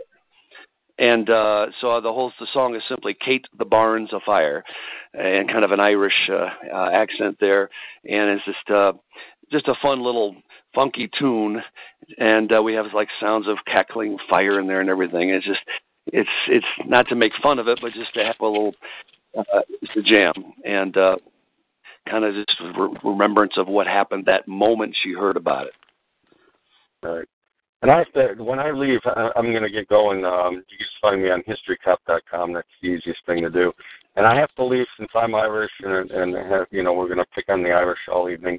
Um, so, real quick joke, which I can tell because I'm Irish, um, is uh, what's the difference between an Irish wedding and an Irish funeral? Uh, I, I know, I know the answer to that. Want me to tell no, them? You can't tell. No. I I know the answer. Are you Irish? Are you Irish? I'm Irish. and I No, but I the know answer. there's Who's one Irish? less drunk. yes, one less drunk at the funeral. I don't have One one less- less people around me. Is what's the problem? I think. All right, I'm out of here, guys. I gotta go. All right, Ray and. John, thanks again, fellas. All right, no problem. Okay, am I out? Okay, am, am I out too? We we, we Well, if call you it? want to, or you can stick around with Adam. No, Adam's you going to talk a little bit about the weird, uh weird things surrounding this whole thing. So if you want to stick around and, and All right, piggyback on anything Adam talks about, feel free. sure. Sure, I'd like sure. to hear I it. gotta Give two more minutes. Go. My, my drunk, my drunk, my drunk Irish friends are looking for me, so I'm gonna get going. All right, See later you. on. All right. Okay, so so Adam, um, uh, let's go ahead and intro you in. We haven't talked to you since Gacy, and that's been like two years, and that disappoints me. And it's my own wow, fault. it feels so- like I've been on my apologies. It feels like I've been with you guys since then. I- I feel like that's the last one we talked, but maybe not. I don't know. We've done a lot of Chicago shows, but usually it's it's Ray stuff because there's not enough weird stuff surrounding it. But this is one where you had you actually did a podcast, and I didn't realize that number one that you had a podcast, and so that's my Yep. mistake, and two um that you had talked about the Chicago fire, and I went and listened to Occasionally. it, and I was like, well, I got to see if Adam will talk about it on our show. So, what do you want to talk about first, Adam? Uh, I don't think we- we- we've covered George Francis Train and his supposed prediction of the fire yet. Uh, we have not Oh, gotten yeah. into that, and I want to hear all about it. And I know, I'm sure John's really familiar with that as well. Yeah, yes, well, I am. But go ahead, Adam. All right. Well, you know, there's a lot of debate about which newspaper we should blame for the Mrs. O'Leary story. I would, I would personally blame the Chicago Times, the Wilbur F. Storey, the uh, editor. I would blame that guy for the world being round. Um, he was, uh, even by 1860s, 1870s standards, he was a remarkably racist man. When I run Rosehill Cemetery walking tours, we all stomp on his grave, and it's awesome. He described Mrs. O'Leary as a 70-year-old Irish hag, um, which Yeah. she was like what 35 Thirty-four. She's thirty-four. yeah Yeah. yeah cer- certainly not an old hag there's probably a drunken irish joke No. in there someplace though and so anyway so a couple of weeks later they ran uh, an anonymous confession saying that the whole uh, whole fire had been a setup by the society internationale which was kind of like the um, 1870s equivalent of the illuminati you know it was a shadowy group that people like to blame things on Specifically, they said that the night before the fire, a man named George Francis Train, a popular speaker of the day, had been on stage at I think Falwell Hall or Farwell, Farwell Hall. Farwell Hall. Farwell was on stage and said something like, in the middle of the speech, he suddenly stopped and started shaking and said, "This is the last speech that will ever be given in this hall. Something terrible is going to happen. The entire the city is going to be destroyed. I can't say anything more." Then went back to his speech. And I Right. looked and looked, trying to figure out whether he had actually said that, whether there was an account of it in the newspapers the next day. He did definitely speak at Farwell Hall the night before. He was. Um, this was an interesting guy. When he gets mentioned in papers at all now, it's, it's they usually call him a lecturer on moral topics. What he really was was a remarkable crank. Uh, a very famous crank of the time. He's thought to have been the inspiration for Phineas Fogg in Around the World in 80 Days.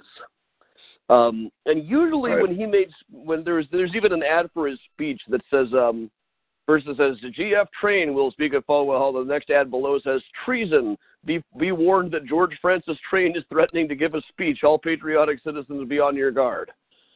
But what he was doing in uh, in the fall of 1871, uh, giving speeches, including the one in Chicago, was he was working on launching his independent bid for the presidency. Um, he ended up Right. putting out a, uh, a collection of campaign speeches called GF Train, the Man of Destiny. and it shows you about what he thought of himself anyway. And unfortunately, nothing from the newspapers the next day talked much about what he said at Farwell Hall that night, or if they mentioned that, or if that went on. They he actually made the prediction; it didn't make the papers. But predicting the destruction of Chicago was definitely a part of his act. He was uh, saying that the polar ice caps were going to melt, the water level was going to rise, and Chicago was going to be destroyed by uh, rising waters. So there started being Like some debates. Yeah. There started being some debates in Chicago papers weeks later saying, you know, was it is it true that that George Francis Trains predicted the whole thing? And the Tribune said, well, the real thing is if he knew that it was going to burn down, where was he with all this water he says is supposed to be turning up? And Yeah. Train, Train himself, when asked about it, would, would you know would just going to say, yes. Who who can explain this strange ability I seem to have to see the future? Uh, yeah, he was kind of Right. nut, but I, I but I still can't figure out exact. I I he fell in a real rabbit hole reading the guy's speeches and stuff. He was well ahead of his time on some issues, well behind it on some others. Hard to really put your finger on the guy, but I, I still couldn't figure out for the life of me whether it was uh, really true that he made that prediction that night. Well, he's he is an amazing character, and, and uh, it's funny you said he was ahead of his time uh, sometimes because there's an yeah. interesting there's an interesting picture of him. You've probably seen it before in the tree on the Tremont Hotel, uh, sitting there about 1865 without a hat, and everybody around him is like all these nice dressed up, and that's him there, and he's got like a profile. And I looked at that picture and I go, my gosh, you know what he looks like? He looks just like Jim Croce, uh, the singer, you know, Time in a Bottle. And I'm thinking, what if Jim Croce was a time traveler? But that's a whole other story. But I put the pictures side by side, and they look exactly alike. But that's a different story. Yeah. Well, well you know, one one time in the Tribune archives, I did find um, an article about some kids down by the stockyards uh, getting in trouble for messing with fireworks, and one of the kids' name was Leroy Brown. So from this on the it's on the south side of Chicago and everything, man. Yeah, there the you go. legends are true. Yes, yes. All right. Um, there's there's one more interesting thing about it was uh, um, one of the uh, teenagers running for his life during the Great Fire was Eddie Foy, who lived in Chicago. Yeah. and uh, and he actually was uh, of course starring as the as the head actor and comedian at the Iroquois Theater for Mr. Bluebeard, uh, December thirtieth, nineteen oh three, and uh, he was on stage when uh, that theater, absolutely fireproof theater, uh, burned down and killed over six hundred uh, people. He escaped with his life. But uh, he actually remembers the Chicago fire as a as a as a young teenager, and I do recall, and maybe you can uh, further uh, clarify this, Adam. There's when the Iroquois Theater, which is the worst theater fire in the history of the United States, was happened in December of 1903. One of the uh, strange characters from the streets, supposedly like a, a vagrant, was just ran there and tried to help people. And um, his name was supposed, his last name was supposedly O'Leary. I don't know if that's true or not, but Oh no, I haven't heard. I haven't heard that one. yeah, yeah. Yeah. I don't know if it's related Well- to well- the O'Learys or what, but it's got a connection. Go ahead. Well, B- Big Jim O'Leary and Mrs. O'Leary's son was certainly still around at the time. Yes, yes, Big Jim. Yes, Big Jim, he was a gambling kingpin. right. But she had five. She had five. Uh, five children. I don't know five sons, but five children. And I don't know what happened to the other kids. Yeah. Well, she's if there you you don't become a if you don't sense. become a gambling kingpin in this town, nobody remembers you. You know. So Yeah. right. Right. Well, you know, it's funny because you could. eh, One of the theories uh, about the entire incident was actually traced back to possible gambling by uh, Peg Leg and some other people, right? You, you know, the whole barn story. Right. One of the stories was that they were gambling in the barn, correct? Yeah, yeah. There's also a couple of kids that were uh, admitted later, one, uh, later in life, that they were in there uh, and they not they knocked over a lantern or something. And uh, other people have come forth and said this or said that. Pegleg never admitted he was in there. He saw the the barn burning and he ran over there, but he changed his story three or four times, like I said. And uh, there's one man who uh, wrote a very good book called uh, "The Great Chicago Fire and the Myth of Mrs. O'Leary's Cow." Richard Bales, and he got into the real estate records and and he really got in deep to it. Uh, and Pegleg said he was leaning against the fence at so and so's uh, uh, property, and he saw the barn catch on fire. Well, this Mr. Bale said that couldn't be true because at the time there was other houses right there where he supposedly were standing, and he couldn't see the barn. And so, anyway, Bale's thesis is Peg Leg O'Sullivan did it. So there you have it. I think it's entirely possible, but I, I like the comet theory as well. Adam, um, one of the things that I, I got to get into with you, since you're our resident ghost tour expert, um, yeah. is the water tower. Okay, so this is mm-hmm. the one ghost story that I've heard possibly connected to the Chicago fire. Isn't there yeah. a story of a hanging man that's been seen there multiple times? Uh, I don't know for how long. Well, but... it, it's one of it's one of those things where I never actually meet anybody who claims to have seen it, but it has been going around. Uh, a story that's been going around that you can see the silhouette of a man swinging back and forth in one of the windows. Supposedly, a guy who was working in the building during the Great Chicago Fire saw the flames approaching and decided he would hang himself rather than be burned up. As far as we know, that didn't actually happen. There were a couple of suicides in the water tower uh, some years later, um, but I've never been able to see anything in those windows personally. Yeah, I was gonna say it would it would take an act of God to be able to see something in those because from what I understand, it's it's like pitch dark, isn't it? Yeah, you can't really see into them. Right. Um, but yeah, that, that is you... about that is the the main go, uh, Great Chicago Fire ghost story that I can that I can really think of. There aren't as many as you would think. Yeah, I mean, there there may be some out there that you could probably possibly connect to it if you try hard enough. But I don't know right. if any that are like any, anytime you see a ghost and can't come up with a good backstory for it, that's a possibility.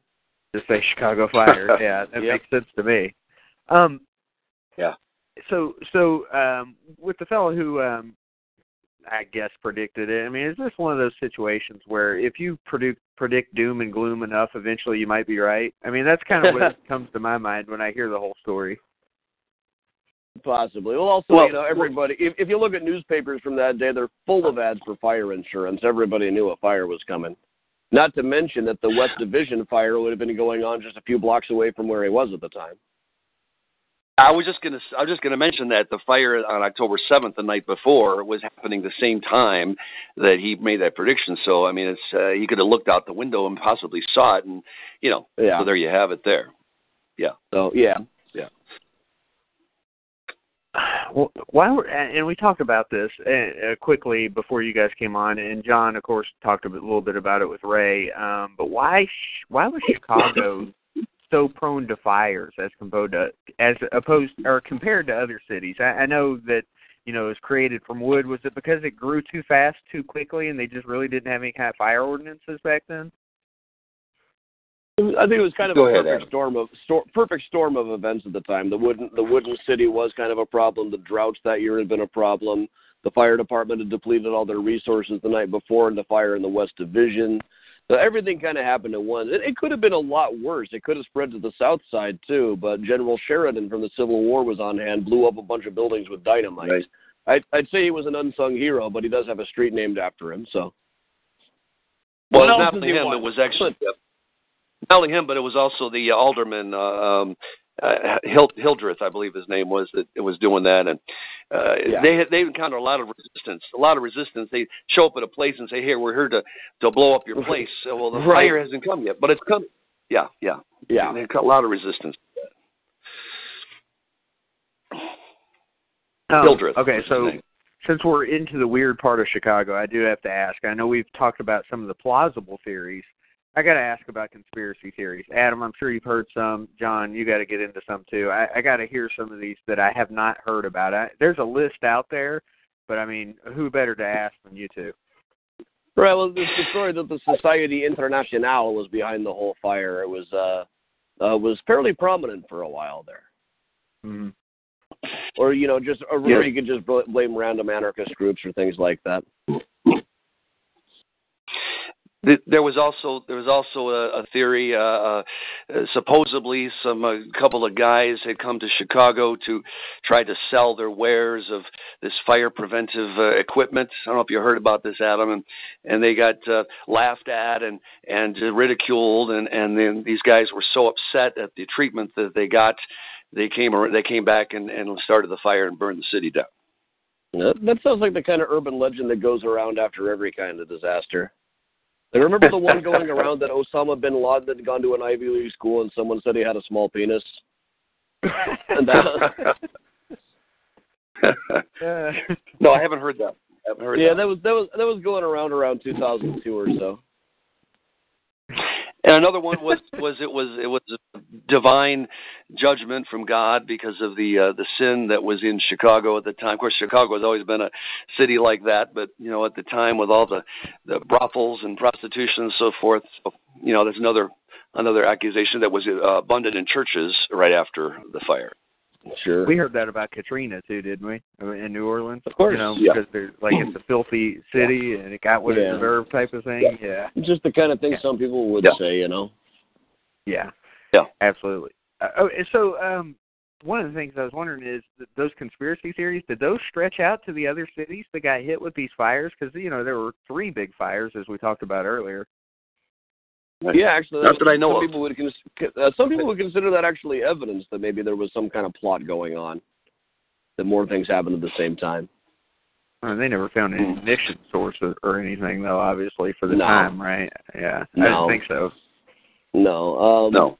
You know, I, I don't know if you guys have read the uh, the original book that put forth the meteor proposition. There was a book called I can't remember who wrote it offhand. It was called Ragnarok: The Age of Fire and Gravel, which also put His name was proposition. Ignatius Ignatius Donnelly. Donnelly. That's it. Yeah. You can get it on Yeah, Google Books. yeah. It's really entertaining. I think it might be the first. He also said a meteor wiped out the lost continent of Atlantis, which I'm not sure anybody had actually thought was a real place before that. Yeah, they they thought this guy was a real wacko back then. We're talking about, uh, I think it was uh, approximately 1883 or something, just shortly after the fire, and he he predicted this uh, that it was a cause of a comet, and uh, he was either possibly way ahead of his time. Yeah, Ignatius Donnelly, uh, the the uh, the age of rock and gravel or something like that. I've Fire and gravel. I've looked at it. Fire Yeah, gravel, fire and gravel. it's a, it's a very entertaining book, but it's like listening to a guy with a tinfoil on his hat on his head for a few hours. But you can shut Right, the book right. off, you know. yeah. Yeah, it's one of those things where as long as you turn your brain off, you if if you think too hard, you're gonna have a bad time. But if you know what I mean? Yeah. Um, Yeah, okay, it so came out in 18, 1883. It came out in 1883. Ignatius Donnelly, uh, Ragam, Ragnarok, The Age of Fire and Gravel. Yeah, highly entertaining book. I gotta Yeah. check that out. Okay, so since we're we're uh, an hour and a half into the show, I guess now is a good time for me to kind of bring up the kind of the horrific aspects of it. And John talked about some earlier, and and this this is something that I don't think people think about when they think of a great fire like this. Um, and most fires, you know, people die of smoke inhalation. These these were people catching on fire. Can you guys? And I don't say this for uh, just for entertainment purposes, but, but I, I just want to convey how horrific this fire was. Can you talk about some of the individual stories that maybe stemmed from this whole thing? You know, and, and like I said, John threw out some earlier, but if you guys have some that are particularly interesting slash, I don't know, I don't want to say grotesque, but you get my point. Well, uh, I can just quickly quickly start off.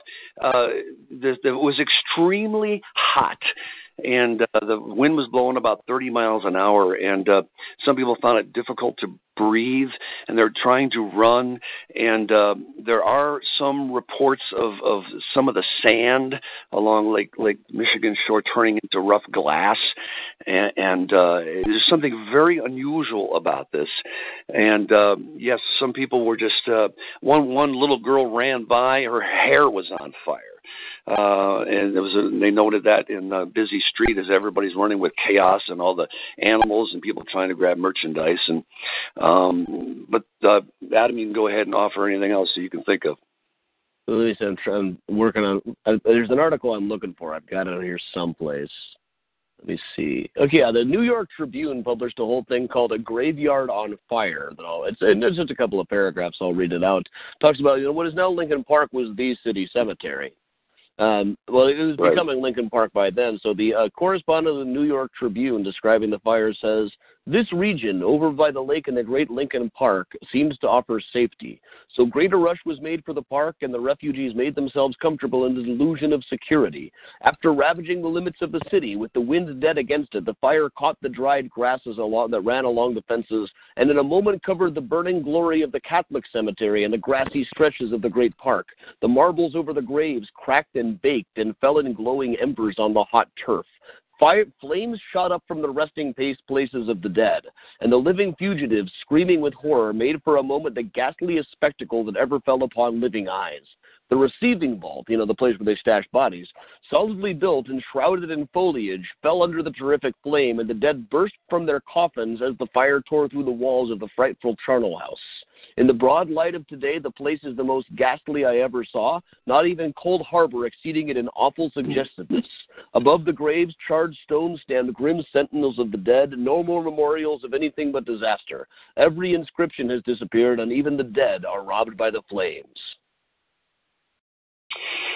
Yep, and there, there were there were uh, you know officially around 300 people that were killed, but again that's a rough estimate because uh, many bodies were not found. They think they were just incinerated, and there's actually more reports of that in Peshtigo, of just just uh, incineration, like uh, people running and just just poof and uh, uh, there's one haunting picture up there uh, of uh, what used to be a train, and all that's left are the iron wheels. Everything else is just completely gone.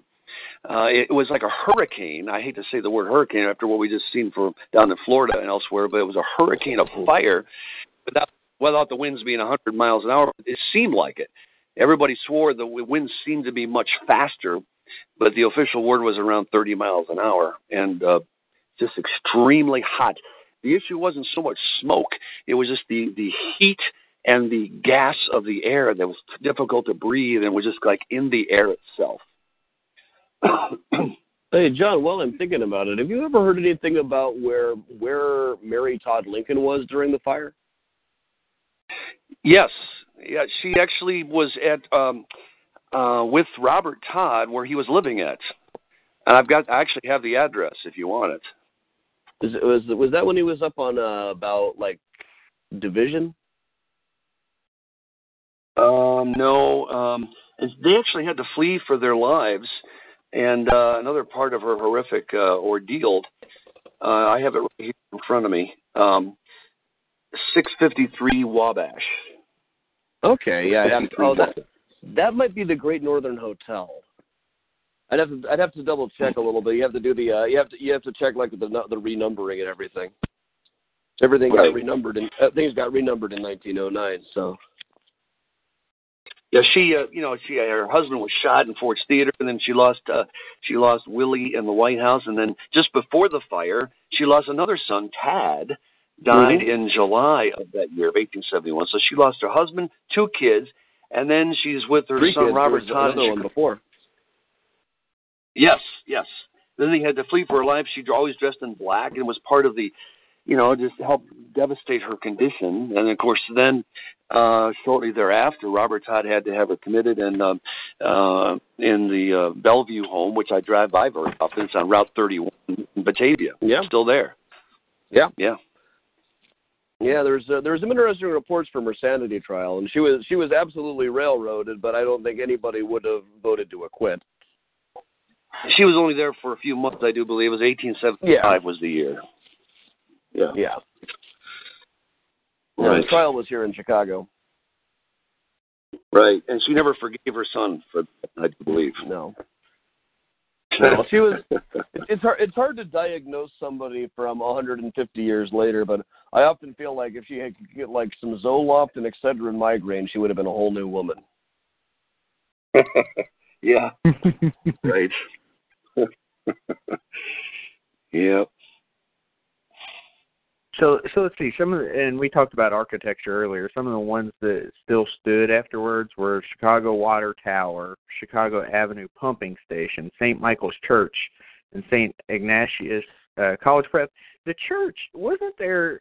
Didn't weren't they a lot of the parishioners of the church believers that there was some divine intervention there? Aren't there some stories associated with that? Um, you know about that? Probably. Uh, I know there's a story that goes around saying that uh, Father Damen told everybody to everybody to pray for the church, and then the church was spared. Mm-hmm. Uh, but the, the the church isn't wasn't really in the path of the fire, and Father Damen was in New York at the time. He sent a telegram, but not with uh, not with those kind of instructions to it. So it's a little bit of a little bit of an urban legend, but you can see how these things grow. I mean, the, the church was fairly close to the fire zone. Yeah. Yeah, They there's said there's that- one church. Go ahead. Go ahead. No, I was gonna say all I heard is that it, the fire had kind of like done something weird and gone around the church, and and that was the thing that you know where they said it was a That's- miracle. yeah, and all they- they like to say- I, they- I realized that's- the source. Right. That, that's Yeah. that's a little bit of an exaggeration. Mhm. Say they went right Well, around it, it there was there was strange stories of that. It, it uh, I was like I said earlier, you weren't online, Adam, that it spared Mahlon Ogden's home, which is now the Newberry Library on that spot, and that was made out of wood. And they did a lot of things to protect it, but it was amazing. Some houses were spared.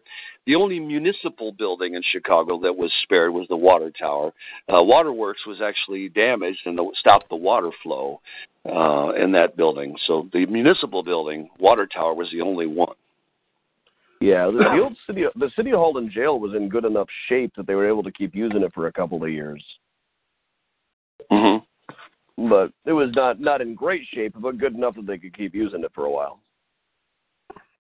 Yeah, some of the, Actually- the uh, structures remain, but I mean, it was gutted. Many of the buildings inside were Yeah. in so terrible condition. Right.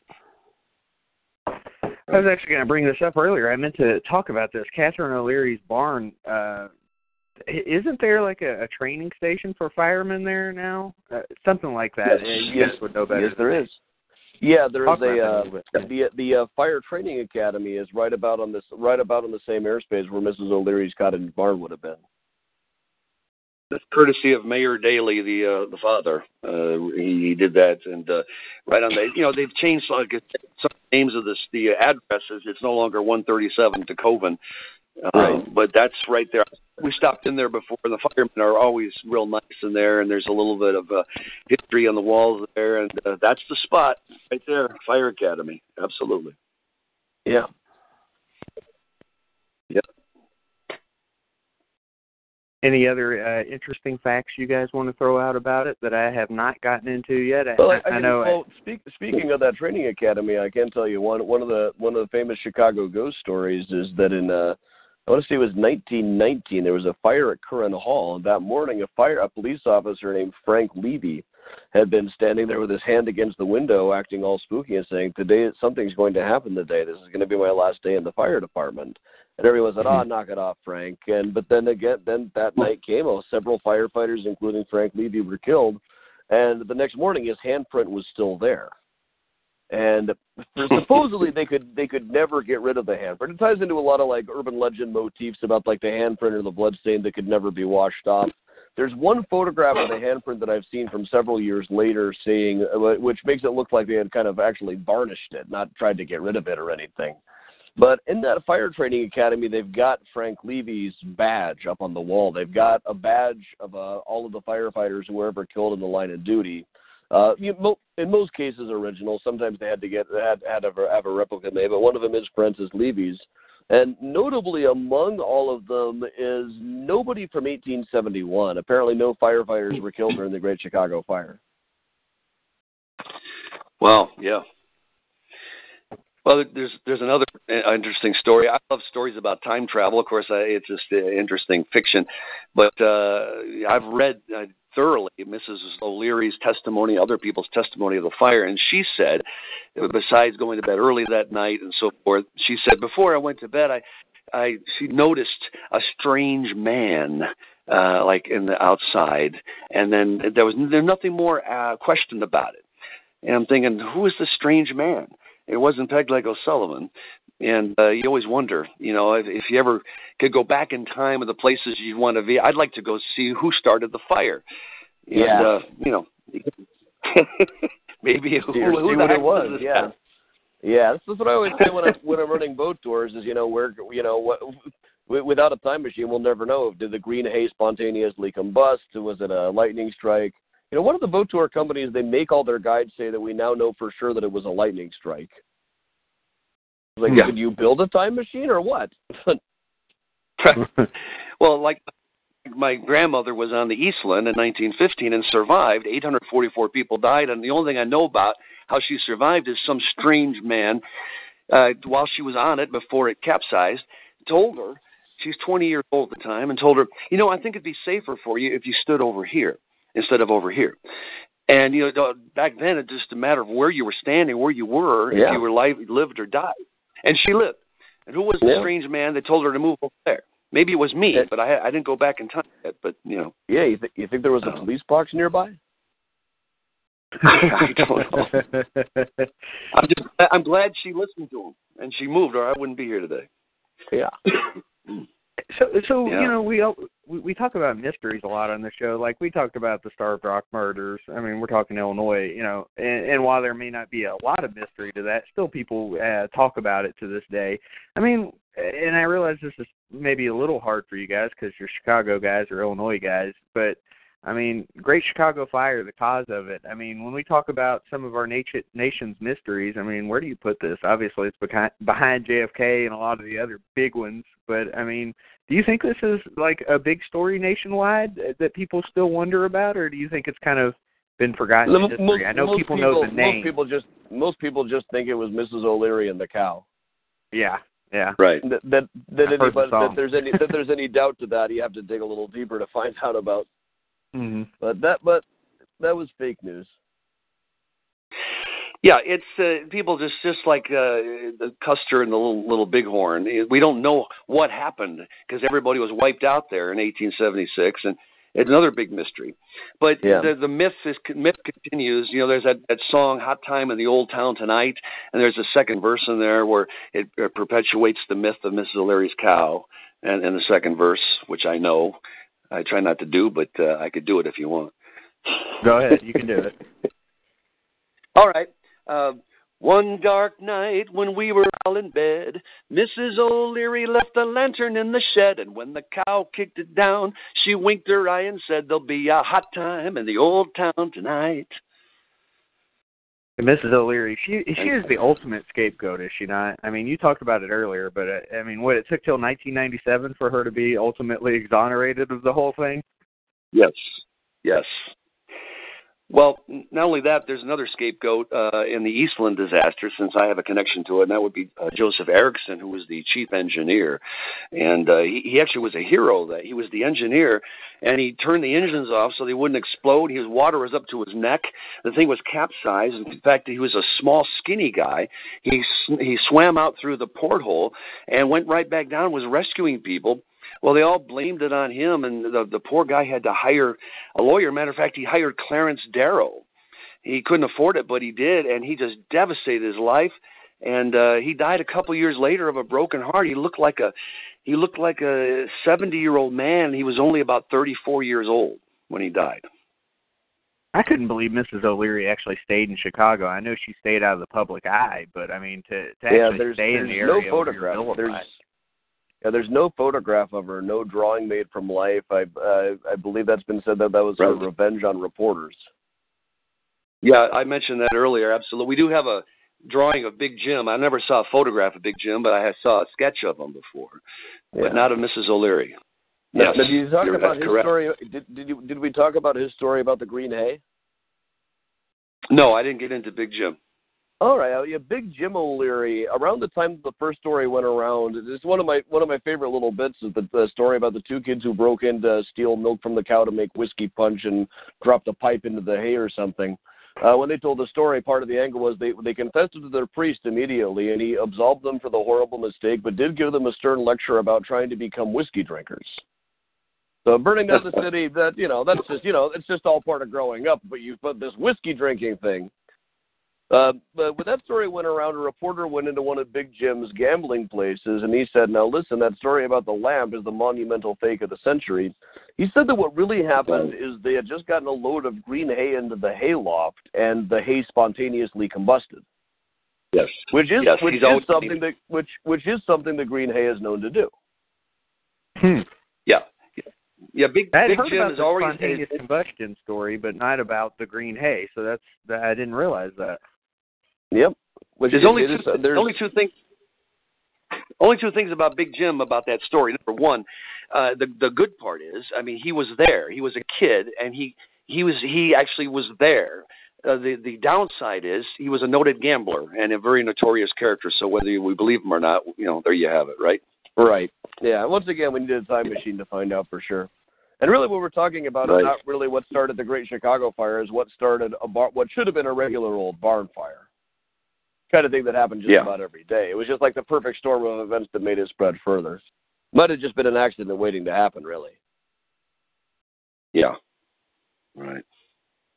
I mean, they were having two fires every day, like you. s- I mean, like they had talked about. So um, it, it, At it least- apparently was just bound to happen. I mean, plus, you know, this it was a fire hazard. The entire city was a fire hazard, as we talked about. You know. Mm. Well, there were there there were about 50 miles worth of wooden sidewalks and and and even streets. Many of them were on wood blocks. And the Achilles heel was, even though these buildings were considered fireproof, uh, of brick and so forth, the roofs were wood and tar. And uh, once this fire got out of control, it was it was getting way ahead of the fire department. They did their best they could. Of course, they were devastated from the the, the night before, which really didn't help. But it just went so fast and so beyond their they're able to to contain it, uh, and just going from roof to roof. Even the the Tribune building. Oh, we've got it under control. It's not going to burn the Tribune building or the courthouse. And once it got there, uh, it's a whole different story with this fire. right.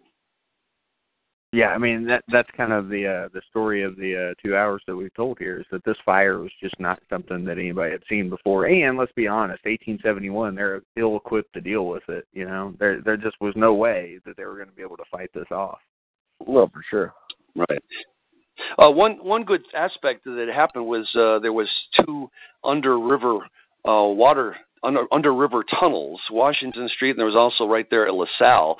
And uh, in fact, the one, if I'm not mistaken, Adam, you can jump in. The one at LaSalle was just completed, I believe, the Fourth of July of 1871, and so the Right pedestrians then, could yeah. actually go under under the river and cross the river. And back then, it was always difficult with these pivot swing bridges. And it, thank God they they got those tunnels. And the last, the second one was just completed because it saved a lot of lives. People went under the river in these tunnels. Now they're blocked off. You can't use them, but they saved a lot of lives. Oh yeah. It- wh- Which is yeah, saying yeah, a lot. there's- in It's blocked off and full of the, the LaSalle one. I know it, they filled it up with damp sand in 1957, but it's still down there. Yes, yes. And Chicago is full of tunnels like that. In fact, I think it was I can't remember what statistic this guy was connected to it, but like the last fire house that the fire got was owned by a guy named John Huck who lived up in the Gold Coast and also had a whole network of tunnels that he had dug out about 15 years before for uh, aging his beer in the summertime. And those tunnels are still presumably down there too. But you know, kids used to play cops and robbers in them all the time. Eventually, about a hundred years back, the parents got freaked out and decided to have them all blocked off. So they're presumably still there, but nobody's entirely sure where anymore. 'Cause You can't Mhm. just like show up in the Gold Coast with a shovel and start digging. Yeah, I keep hoping right. some kid playing Pokemon Go is going to find a, find an entrance someplace. Yeah. Well, I tell you what, fellas, you uh the combined might of both of you, uh John especially, you came in at, at nine my time, and you've killed it for an hour and 45 plus. Adam, you've killed it for about 45 minutes. Um, what do you guys want to throw out? Is there anything else that you guys want to throw out before we head on out of here? Well, I'll just I'll just plug um, for those of you in Chicago. I'll just plug my upcoming tours. If you go to mysteriouschicago.com, I've got tours all next month. Uh, my new H.H. Holmes book, H.H. Holmes: The True History of the White City Devil, is out now, and uh, my band is called 82nd Street. our, our new record will be out in November. Hey, Adam, you were Cool. awesome on American Ripper, by the way, buddy. Oh, thanks, man. Yes. Good job. Yeah, you were. And Yeah, you were. And I'll just give a quick quick plug. Uh, that the book, uh, The Great Chicago Fire in Arcadia, is uh, in case Cummins just joined us. We it'll be out October second. Uh, Barnes and Noble, Amazon, and uh, myself, John Boda, and Ray Johnson are the uh, the authors, and we have 213 pictures in there with captions and five chapters, and we think it's a, a nice uh, addition to the fire books. Sounds great. Well, fellas, hey, thank you for both for taking out your time to uh, you know, talk to us about the Great Chicago Fire. A lot of people would say, you know, this is a horror podcast. Why would you talk about the Great Chicago Fire? And I think you guys kind of helped outline that for us when you talked about Well, some of the what's- horrific what's not things. horrible about burning down a city? You know. That's what I always say. You know, it's a real life horror, and we've talked serial killers and things like that. How is this any different? I mean, this is hundreds of people getting killed and people becoming homeless over it. So that that's not horror. I don't know what is. Well, listen, thanks for having me. I'm going to check out Adam. It's nice talking with you and uh, connecting with you. I love your books. You keep at it. All right, thanks a lot. Adam, you take care, buddy. All right, thanks. Like I said, anytime you got anything you're working on, let us know. Okay. Will do. All right, later on, fellas. All right, thanks a lot. And so that was Adam Selzer, and of course that was John. And uh, it, I tell you what, it was a, a really fun show about the Great Chicago Fire. We could have just gone on and rambled and rambled, and I just decided I was taking up too much of their time. Plus, we only have ten mi- minutes left in our program. Vic, give me two seconds here. Are you there? Yeah, yeah. I want to see if I'm able to play this on the air. His song. Here we go. Let's see. Can you hear it? Can you hear it? You can't Nope. hear it? No. Damn. Okay. no. Playing on my phone, but it won't play on the show, so too bad. That's all right. I'll send it over to Angel and uh David, see if I can get it uploaded for us. It was worth a yeah. shot. All right, so Vic, uh, what you been watching, buddy? Anything good lately? I I watched something today that sucked. Uh, hashtag horror. Yeah. Um, Sounds like it was suck, to be honest with you. Yeah, yeah, yeah, yeah. It it did. I I have it's actually paused on the TV right now because I'm out in my car, but uh, Hmm. it, it sucked. Other than that, um, I watched it, which we already talked to. I watched it again. I watched it twice now. Um, no, that's the casual. It's not that. Can you give us a rating for it? It's not very good. What? What's your rating for it? Oh, my Right. rating for it. Yeah. Pro, um, man, rating for it. Three point five out of four. Hmm. Three point five out of four.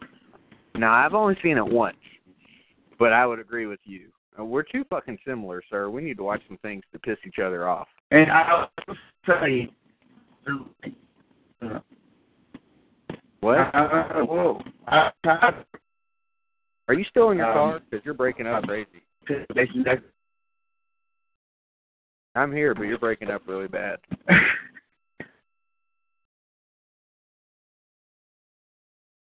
Are you still there? Oh well, he's still breaking up. I can hear you, but you're breaking up, and I can't. All right, he's gonna try to get some service. If you were drunk like me, you'd be pushing in the bushes right now, because that's what I'm about to do. He's crying. I'm here. Hello. I'm here. All right, I can hear you now. Okay, good. Yeah. So anyway, But yeah, what were you saying? said, I don't remember. Three and a half out of four. You you said that you agreed with. Yeah, I saw it once. It wasn't a perfect movie, but it was pretty damn good, and there's not a whole lot of flaws to it. Yeah, and I can honestly say, like, watching it a second time, it didn't get worse or better. If that makes any sense. That's too bad. good- I was hoping it would be better the second time. I want to see the director's cut that they keep talking about. Yeah, yeah, yeah. I mean, I, I I thought it was damn good. I thought it was made well, and now I'm ready to go out and see Annabelle once we get this uh movie pass, man. For you, what would it have taken to uh, get a four? I don't know. I'm not real sure either. Like, I'm not sure what they could have done to make it a four. I told you one of the things that they didn't do right was um Mike's story. Yeah. Um, but that doesn't really affect my rating.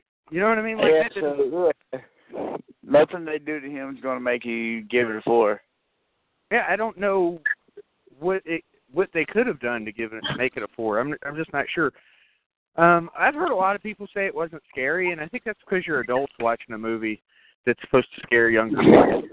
That's my opinion. Yes. Oh, yeah. I, I agree. Or I mean, I guess, or people that are scared of clowns. Which, if you're scared of clowns, you're bullshit anyway. Vic, I got to put out the Great Chicago Fire in my bushes. Okay. I I already pissed in my fucking uh, my driveway. Yeah, I'm And I was pissing now. sitting out here talking. Ah, Good, good, good. Yeah, it's not a good podcast unless I do that. I went over Yeah. to the uh the liquor store earlier, Liquor World, and the chick there Yeah. hard at me. I'm like, God damn, how old do you think I am? I'm old. Dude, every time they card me, at, every time they card me at the boat, they're like, "Oh, I would have never guessed you were that old." I'm like, I don't know if I should feel happy or sad about that. Well, it's because you're a big fella. You see, like my dad. My dad looks younger than what he is because he's got a round face because he's a big fella. But if you, uh, yeah, I'll probably look horrible when I'm like 60 or so because I'm skinny, or I'm at least decently skinny. So, like, that's where you've got the advantage over me, Vic. nah, is that is that what it is? Now, where you fuck up is that you grow your beard long, and all that gray comes into it, and it's, Okay. it's more obvious. Yeah. Then, uh, That's a good point. I need to keep. I need to stay clean cut. yeah. See, you got to go back to the Gerber baby look. I don't know if I can do that. Yeah.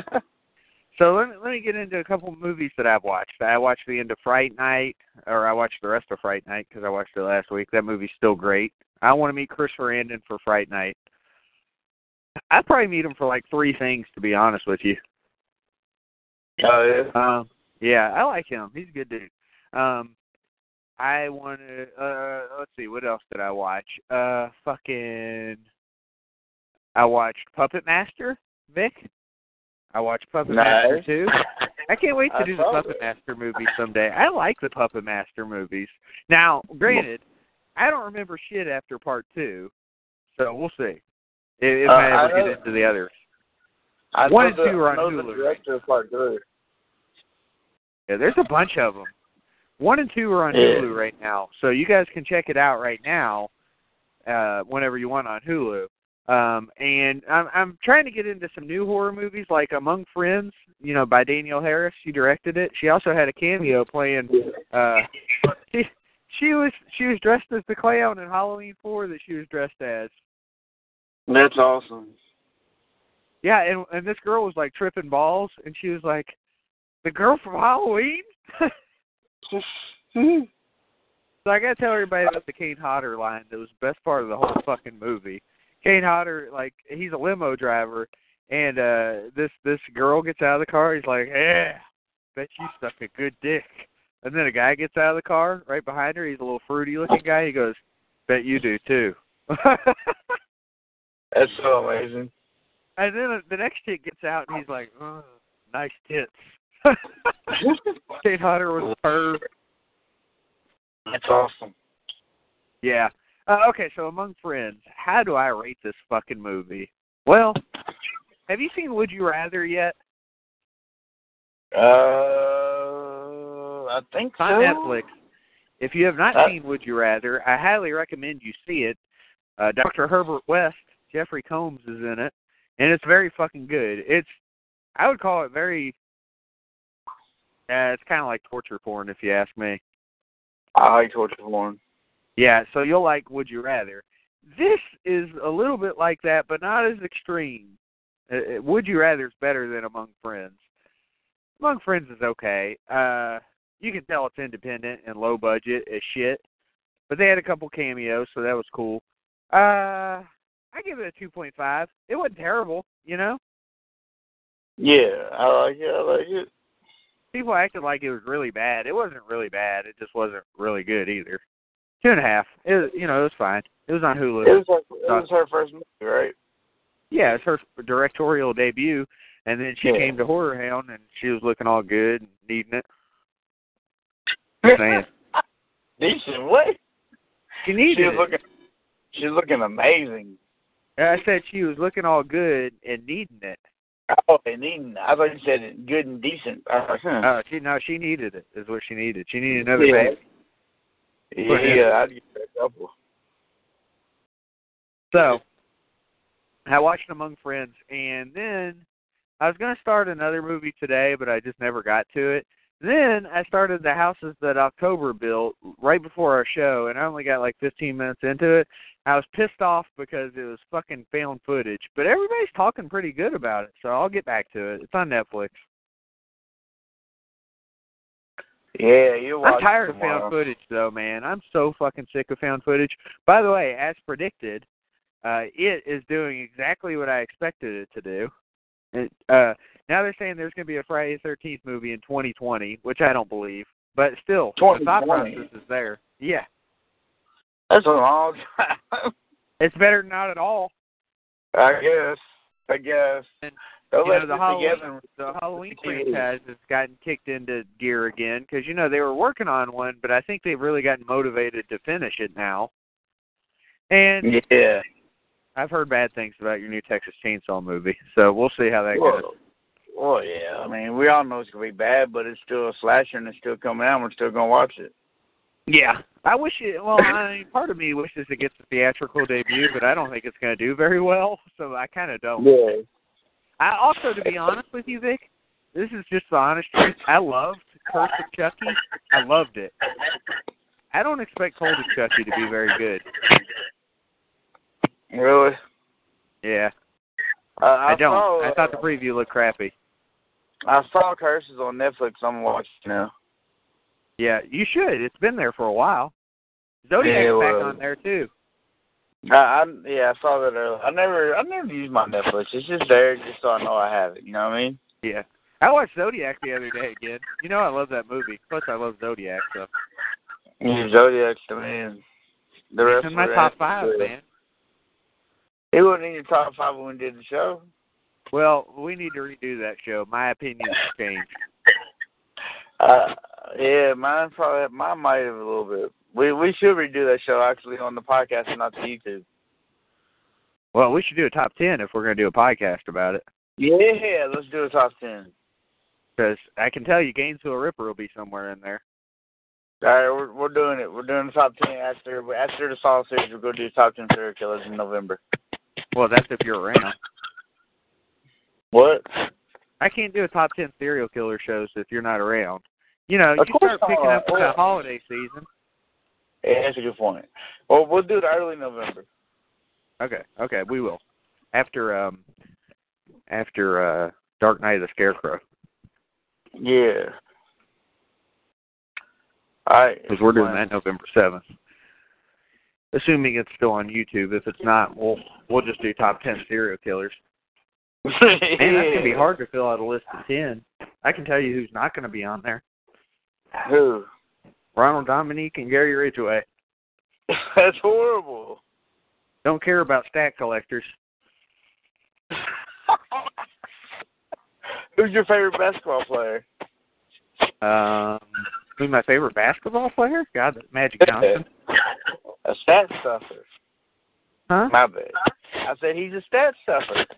Nah, he's not a stat collector. That was John Stockton. Well, Ma- Magic collected some stats too now.